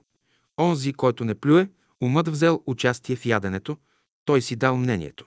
А пък когато устата сама е разрешавала въпроса, без ума винаги плюе. То са общи изводи, които са верни, че ако в една работа само устата е взела участие, ако в една работа само чувствата са взели участие, ти ще плюеш. Ако и умът взел участие, тогава няма да плюеш, плюнката ще служи като омекчаване. Храната да може по-лесно да влезе в стомаха. Щом сдъвче храната си, човек е вече свободен. Работата на стомаха не е негова работа. Други същества взимат участие в храносмилането. След ядене. Който иска да завърши добре храненето си, той трябва да вземе една хапка хляб, да я потопи в сол и да я глътне. След ядене киселите ябълки са полезни, помагат за храносмилането. Когато се наядеш, ти си вече богат човек и усещаш едно разположение. И в тебе се явява желание да си починеш. За да става правилно храносмилането, човек трябва да се движи. Какво трябва да направиш след като си ял? Ще пиеш една чаша вода, за да се смели по-добре храната. Колко време след ядене се пие вода? Половин или един час най-малко. За да бъде здрав, човек трябва да употребява определено количество вода, която от една страна е нужна за смекчаване на храната, а от друга – за промиване на вътрешните органи. Никаква реакция не може да стане без вода. За всеки организъм е точно определено колко вода трябва да употребява всеки ден. Ще се нахраниш, ще пиеш вода и няма да се тревожиш за утрешния ден. После се оплакваш, че те боли стомах. Защо те боли стомахът? Не си ял както трябва. Ял си плодове и след това си пил вода. След плодове никога не пий нито студена, нито топла вода. Преди ядене може да пиеш вода, но веднага след ядене не се позволява. Ако не спазваш това правило, ще страдаш. Храненето е един от най-разумните процеси и понеже природата не счита, че ние сме разумни, не е предоставила храненето под наш контрол. Имаме желание да ядем. Ние взимаме храната, поздъвчем я, но влезе ли вътре, тя казва: не се меси в тази работа, друг ще я свърши. Месиш ли се, ще я объркаш и нищо няма да излезе. Човек се нуждае от малко храна, която трябва добре да се смели, да не остават никакви излишъци в стомаха. Храната трябва да се смила напълно, да не остават излишъци. Така също и горенето на телата трябва да става пълно, да не се отделят излишни вредни газове. Ако храната, която влиза в устата, не се сдъвче добре, тя и в стомаха не може да се смели правилно. Ако в стомаха не може да се смели добре, тя не може да се използва правилно и от белите дробове. Ако и белите дробове не я използват правилно, и мозъкът не може да я възприеме и преработи както трябва. Не е достатъчно само да се нахрани човек и да мисли, че процесът е завършен. Той трябва да държи съзнанието си будно, докато целият процес в него се завърши. И след това, ако е ял правилно, той ще почувства в себе си вътрешен глад, едно приятно разположение към яденето. Допуснете, че някой човек се нахранва отлично, сладко му е всичко и храната му се смила добре в стомаха. Но когато дойде вторият процес, соковете от стомаха не могат да отидат понататък и кръвообращението не става правилно. Питам тогава, какво ще бъде състоянието на този човек? Ако тия сокове не могат да преминат в белите дробове и кръвта не може да се пречисти, организмът постепенно ще започне да се отравя, ще се яви някаква зараза, която ще произведе болест. Но ако тия сокове достигнат правилно до белите дробове, кръвта там се пречиства, състоянието на този човек ще се подобри и той ще се чувства бодър, весел.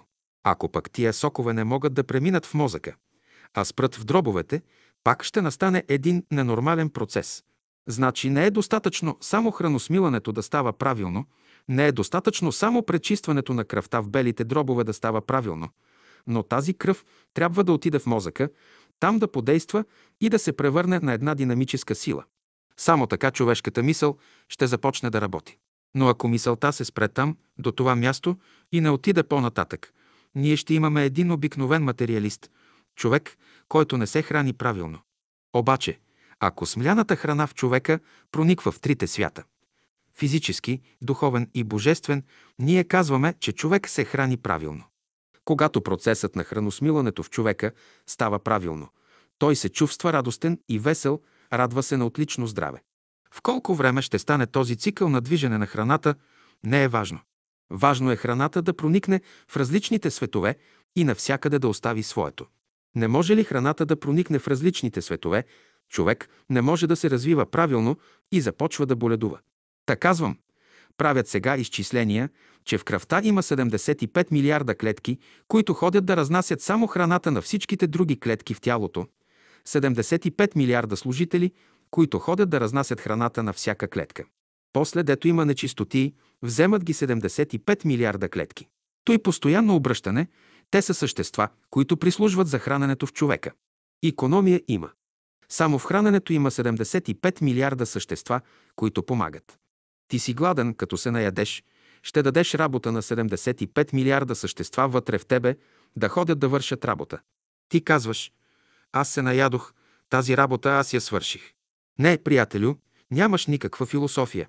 Ти като си ял, след тебе ще дойдат седемдесет и пет милиарда същества, ще работят, ще разнасят храната в мозъка, в дробовете, по всичките части на тялото и най-малките затънтени части в твоето тяло, като се върнат, работата до някъде е свършена.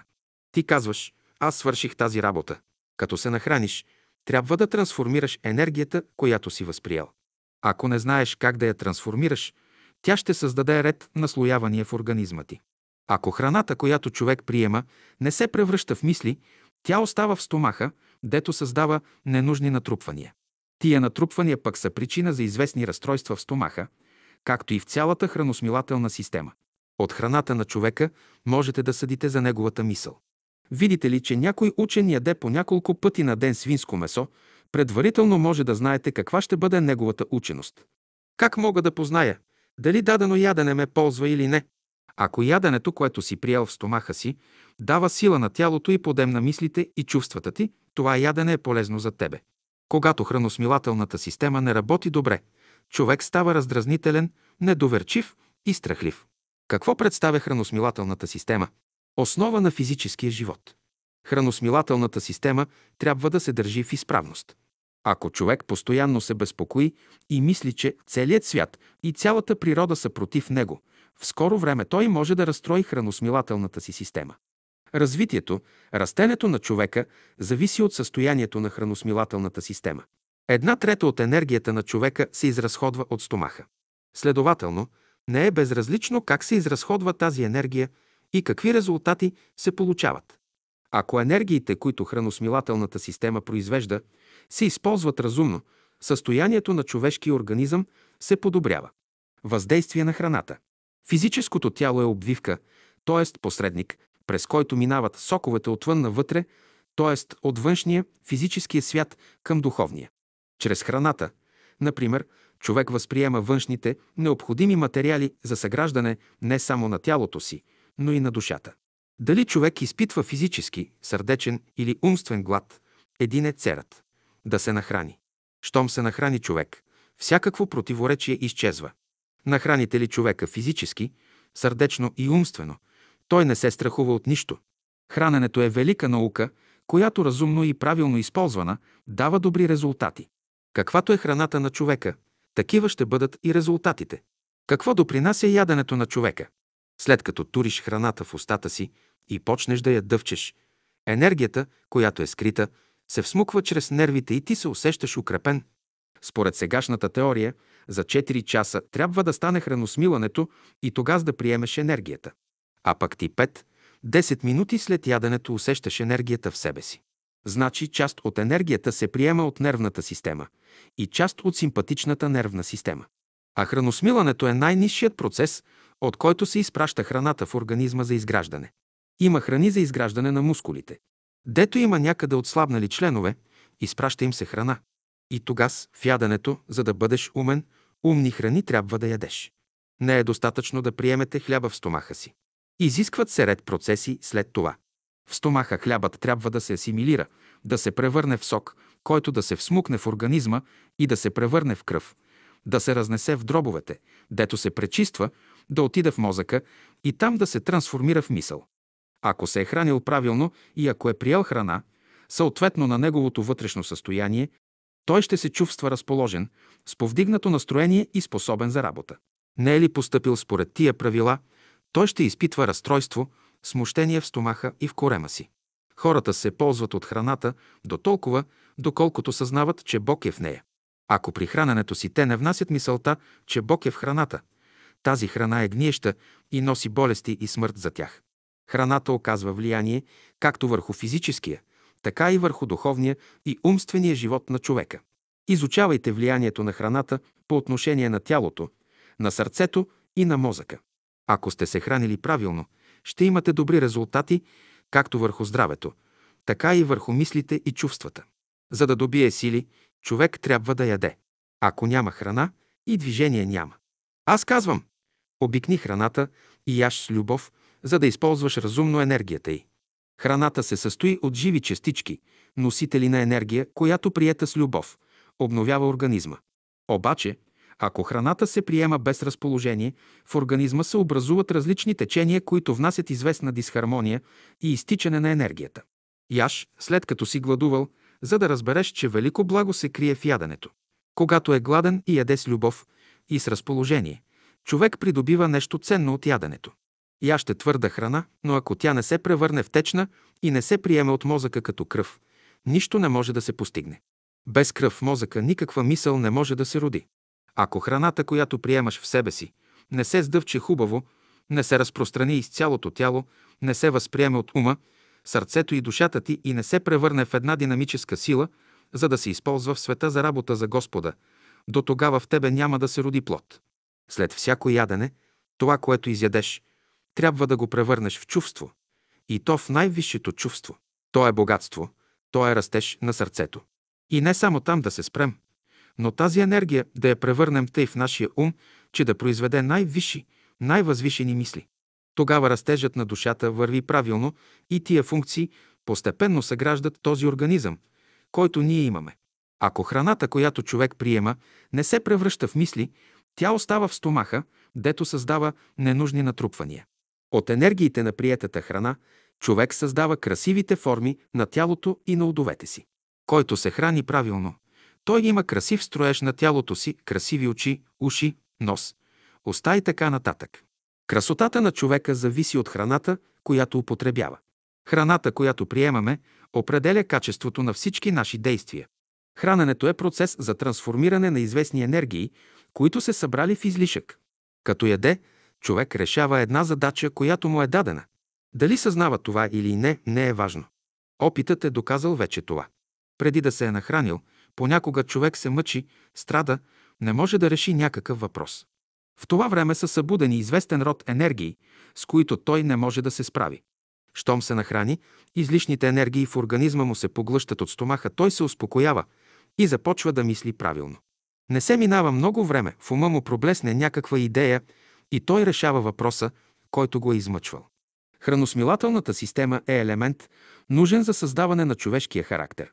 За да създаде добър характер в себе си, човек трябва да държи храносмилателната си система в изправност. Това подразбира нейната нормална дейност. Храната оказва влияние върху характера на човека. Всяко духовно качество си има своите материални елементи. Искаме ли да бъдем меки, трябва да имаме съответна материя. Характерът, устойчивостта на човешките убеждения се определят от храната, която човек употребява. Има една цяла наука какви плодове да яде човек, понеже плодовете различно въздействат на човешкия мозък. Има плодове, които въздействат на личните чувства на човека. Сладките и мазни храни дават мекота, солените – равновесие. Горчивите трябва да се употребяват в изключителни случаи, те тонират, а киселите активизират, дават енергия. Сладките храни не искат смесване с други, те са лесно смилаеми. Праскова след зарзали или кайсии не върви. Всеки плод служи за проява на една или друга добродетел в човека. Разнообразието на добродетелите зависи от употребата като храна на различните растения и плодове. Човек сам по себе си не може да бъде добродетелен. Той може да възприеме добродетелите само от растителната храна. И за в бъдеще, когато хората се научат да се хранят правилно, те няма да употребяват само една храна, например само сливи или само ябълки, но ще употребяват разнообразна храна. Каквато храна ядеш, такъв ще станеш. Този закон е верен и на физическия, и в духовния свят. Светията се храни със светлина, геният – смисъл. Талантливият се храни с красиви и благородни чувства, а обикновеният – стрици. Истинската, положителна мисъл храни човека. Колкото по-възвишена е храната, толкова по-възвишени са мислите и чувствата на човека. Грубата храна огробява хората. Вземете най-културния човек и започнете да го храните с най-грубата храна, вие ще ви доизмените живота му. Хранете някой груб човек с деликатна храна, в десет години той ще измени начина на живота си. Ако човек се храни една седмица само с ябълки, круши, череши или сливи, той ще има различни резултати. Всеки плод, всяка храна оказва специфично действие върху човека. Според някой волята има отношение към храната. Наистина, храната дава устойчивост на организма.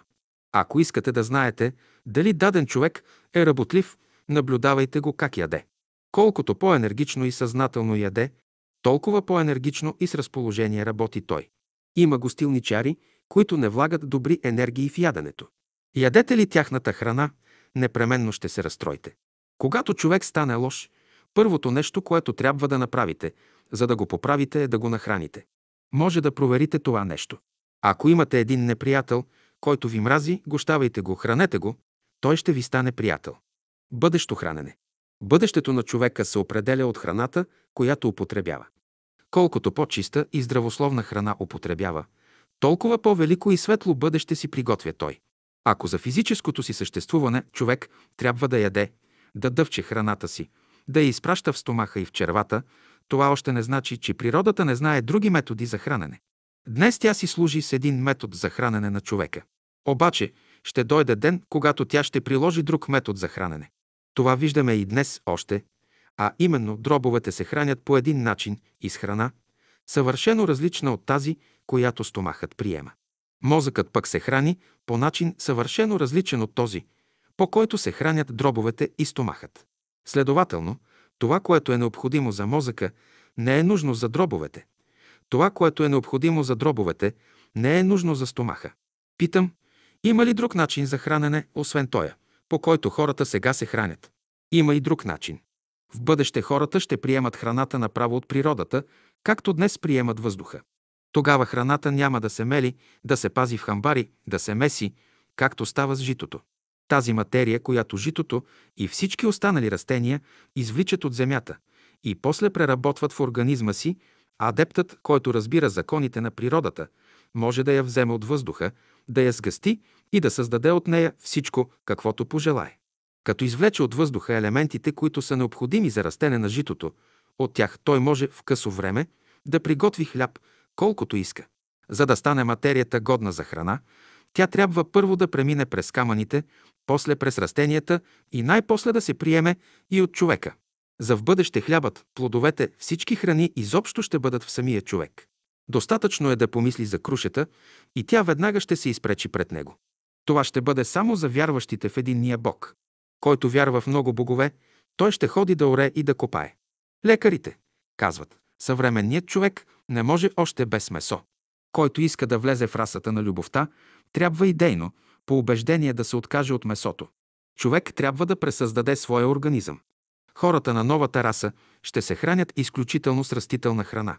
Хората от шестата раса ще се хранят с по-чиста, по-здравословна храна от сегашната, ще изхвърлят от употребление ножовете и вилиците. Медните съдове ще се заместят с съдове от по-благороден метал, но до идеалния, до съвършения начин на хранене още няма да дойдат. Единствената здравословна храна за сегашния човек е растителната. Тя смекчава неговото грубо естество. За в бъдеще човечеството ще достигне такова развитие, че ще може да извлича необходимите хранителни вещества направо от живата природа. Днес хората извличат хранителните вещества за своя организъм от растенията и животните, но след време те ще ги извличат направо от природата. И тази храна ще бъде чиста, съвършена и напълно здравословна. Това ще бъдат най-фините сокове, които човек днес не може да си представи. В тази фаза на развитие животни няма да има на земята. Човекът ще остане само с растенията. Никакви животни няма да има наоколо му. Тогава и мислите на човека ще се пречистят, защото ще се освободят от животинските влияния. Има същества, които се хранят с въздух, светлина и топлина. Те са високо организирани, поради което могат да използват елементите на въздуха, на светлината и на топлината. За в бъдеще храната може да се възприеме от цялото тяло, от порите му, без да се дъвче. Като не владеят този закон, да се хранят чрез порите си, направо от въздуха. Съвременните хора употребяват много храна. Време е вече човек да живее и се храни по нов начин. Трябва да обичаш светлината като храна, мисълта, като храна, чувствата и постъпките си, също като храна. Да се храниш с мисълта си, това значи да усилваш ума си. Да се храниш с чувствата си, това значи да усилваш сърцето си. Да се храниш с постъпките си, това значи да усилваш волята си. Преди всичко човек трябва да се домогне до живия хляб, който се крие в Словото Божие. Щом намери този хляб, той ще разреши въпроса и за хляба от камъни. Словото Божие е висша духовна материя, от която могат да се извадят екстракти за поддържане на човешкия живот.